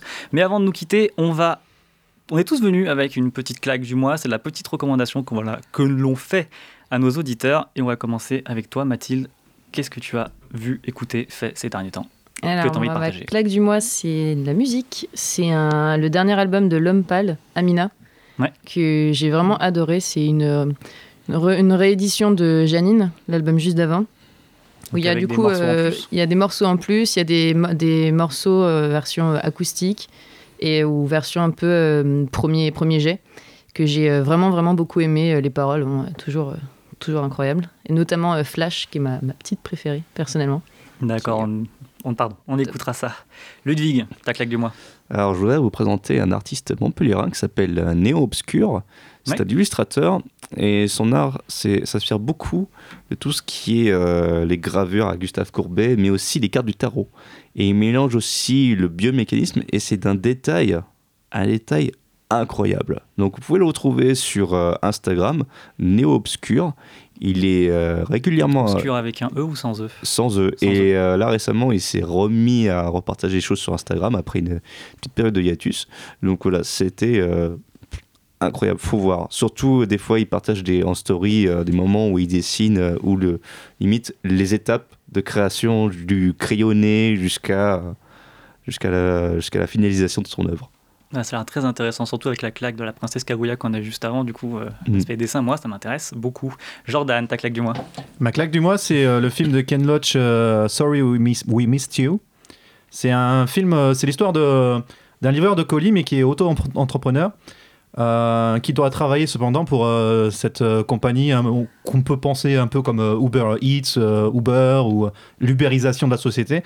Ils vous font penser que vous êtes votre propre patron, mais en fait pas du tout. Si on loupe une journée de travail, on va perdre des centaines et des centaines de pounds, puisque ça se passe en Angleterre. Les films de Ken Loach, des films sociaux, euh, des films tragiques, des films euh, qui, lorsqu'on sort, on, est dépressif. Mais c'est, mais c'est justement, c'est tellement bien fait que, franchement, euh, courez le voir, puisque déjà, si parfois on peut être un petit peu, comment dire, penser à autre chose, euh, on est dans notre train-train quotidien, euh, ça nous met les pieds sur terre, mais d'une façon euh, impressionnante, quoi. D'accord, donc il est au cinéma? Il est au cinéma, ouais. D'accord. Mathieu, pour toi, ta claque du mois? Alors moi, c'est une claque un peu mitigée. Euh, c'est le Bureau des légendes euh, qui est disponible sur euh, Canapé. Et en fait, euh, cette série, je la trouve géniale. Surtout, je trouve Mathieu Kassovitz incroyable. Je trouve les personnages très bien écrits, les dialogues très bien écrits. Mais il manque un petit truc. C'est pour ça que c'est mitigé. C'est un peu ce genre de série française où je me dis, mais les gars, vous avez tout pour faire une série extraordinaire. Et en même temps, vous manquez un peu d'ambi- d'ambition dans la réalisation, la mise en scène. Mais ça n'empêche que l'histoire est géniale et que euh, bah, je me sens moins en sécurité maintenant que j'ai regardé le, le Bureau des légendes quand je vois toutes les menaces qui, qui pèsent sur nous. Il manque le prestige, peut-être. Il manque le prestige, ouais. Et donc pour moi, ma claque du mois, c'est la série L'effondrement, une série euh, créée par les Parasites, euh, qui, sont, qui est une chaîne YouTube. Ils ont eu les droits de faire une série sur Canal+, Canal+, donc sur Internet. C'est huit épisodes qui parlent de l'effondrement de notre société. Euh, les supermarchés, c'est plus là, ça n'existe plus. On vit ça euh, de nos jours, c'est comme si ça tombait comme ça du jour au lendemain. C'est huit plans séquences de 20 minutes, c'est extrêmement bien réalisé ça vous met extrêmement mal à l'aise. J'ai pu en voir qu'un par jour parce que sinon j'allais me suicider. Et, et ça fait très peur par rapport à la société actuelle surtout. Et donc vous pouvez retrouver tous les épisodes sur Canal Play. Ou sinon, si vous n'avez pas envie de dépenser des sous, vous pouvez retrouver un épisode par mois sur la chaîne YouTube Les Parasites. Le premier est déjà sorti, le suivant sort dans maintenant deux semaines. Je vous conseille, allez-y, c'est génial. Avis aux adeptes de la collapsologie. Voilà. Et donc c'est avec euh, ces derniers mots de Mathieu qu'on a terminé l'émission. Donc merci Mathilde d'être venue. Merci à vous de m'avoir accueilli. On peut te retrouver sur euh, la page Facebook des éditions Bicyclette. Ouais, page Facebook, page Instagram et euh, le site internet, bien sûr. D'accord, merci beaucoup. Merci à tous d'avoir participé à cette émission, d'être venus avec vos claques. C'était vraiment très intéressant. Merci à la technique de Radio Campus Montpellier pour avoir fait en sorte que cette émission fonctionne. Quant à nous, vous pouvez nous retrouver la claque donc sur Apple Podcast, sur Spotify, sur Deezer, sur Mixcloud, mais aussi sur le site de Radio Campus Montpellier pour toutes les rediffs. On a fait ça bien, on espère que vous allez vous abonner. Vous pouvez nous retrouver aussi sur Facebook et sur Twitter, sur la claque Podcast FM sur Facebook et la claque FM sur Twitter. Et on va se quitter en musique, une musique qui parle d'amour comme l'amour qui régnait autour de cette table pendant cette émission. C'est Love SOS, la version live du groupe de Justice. Et on vous dit au mois prochain. Salut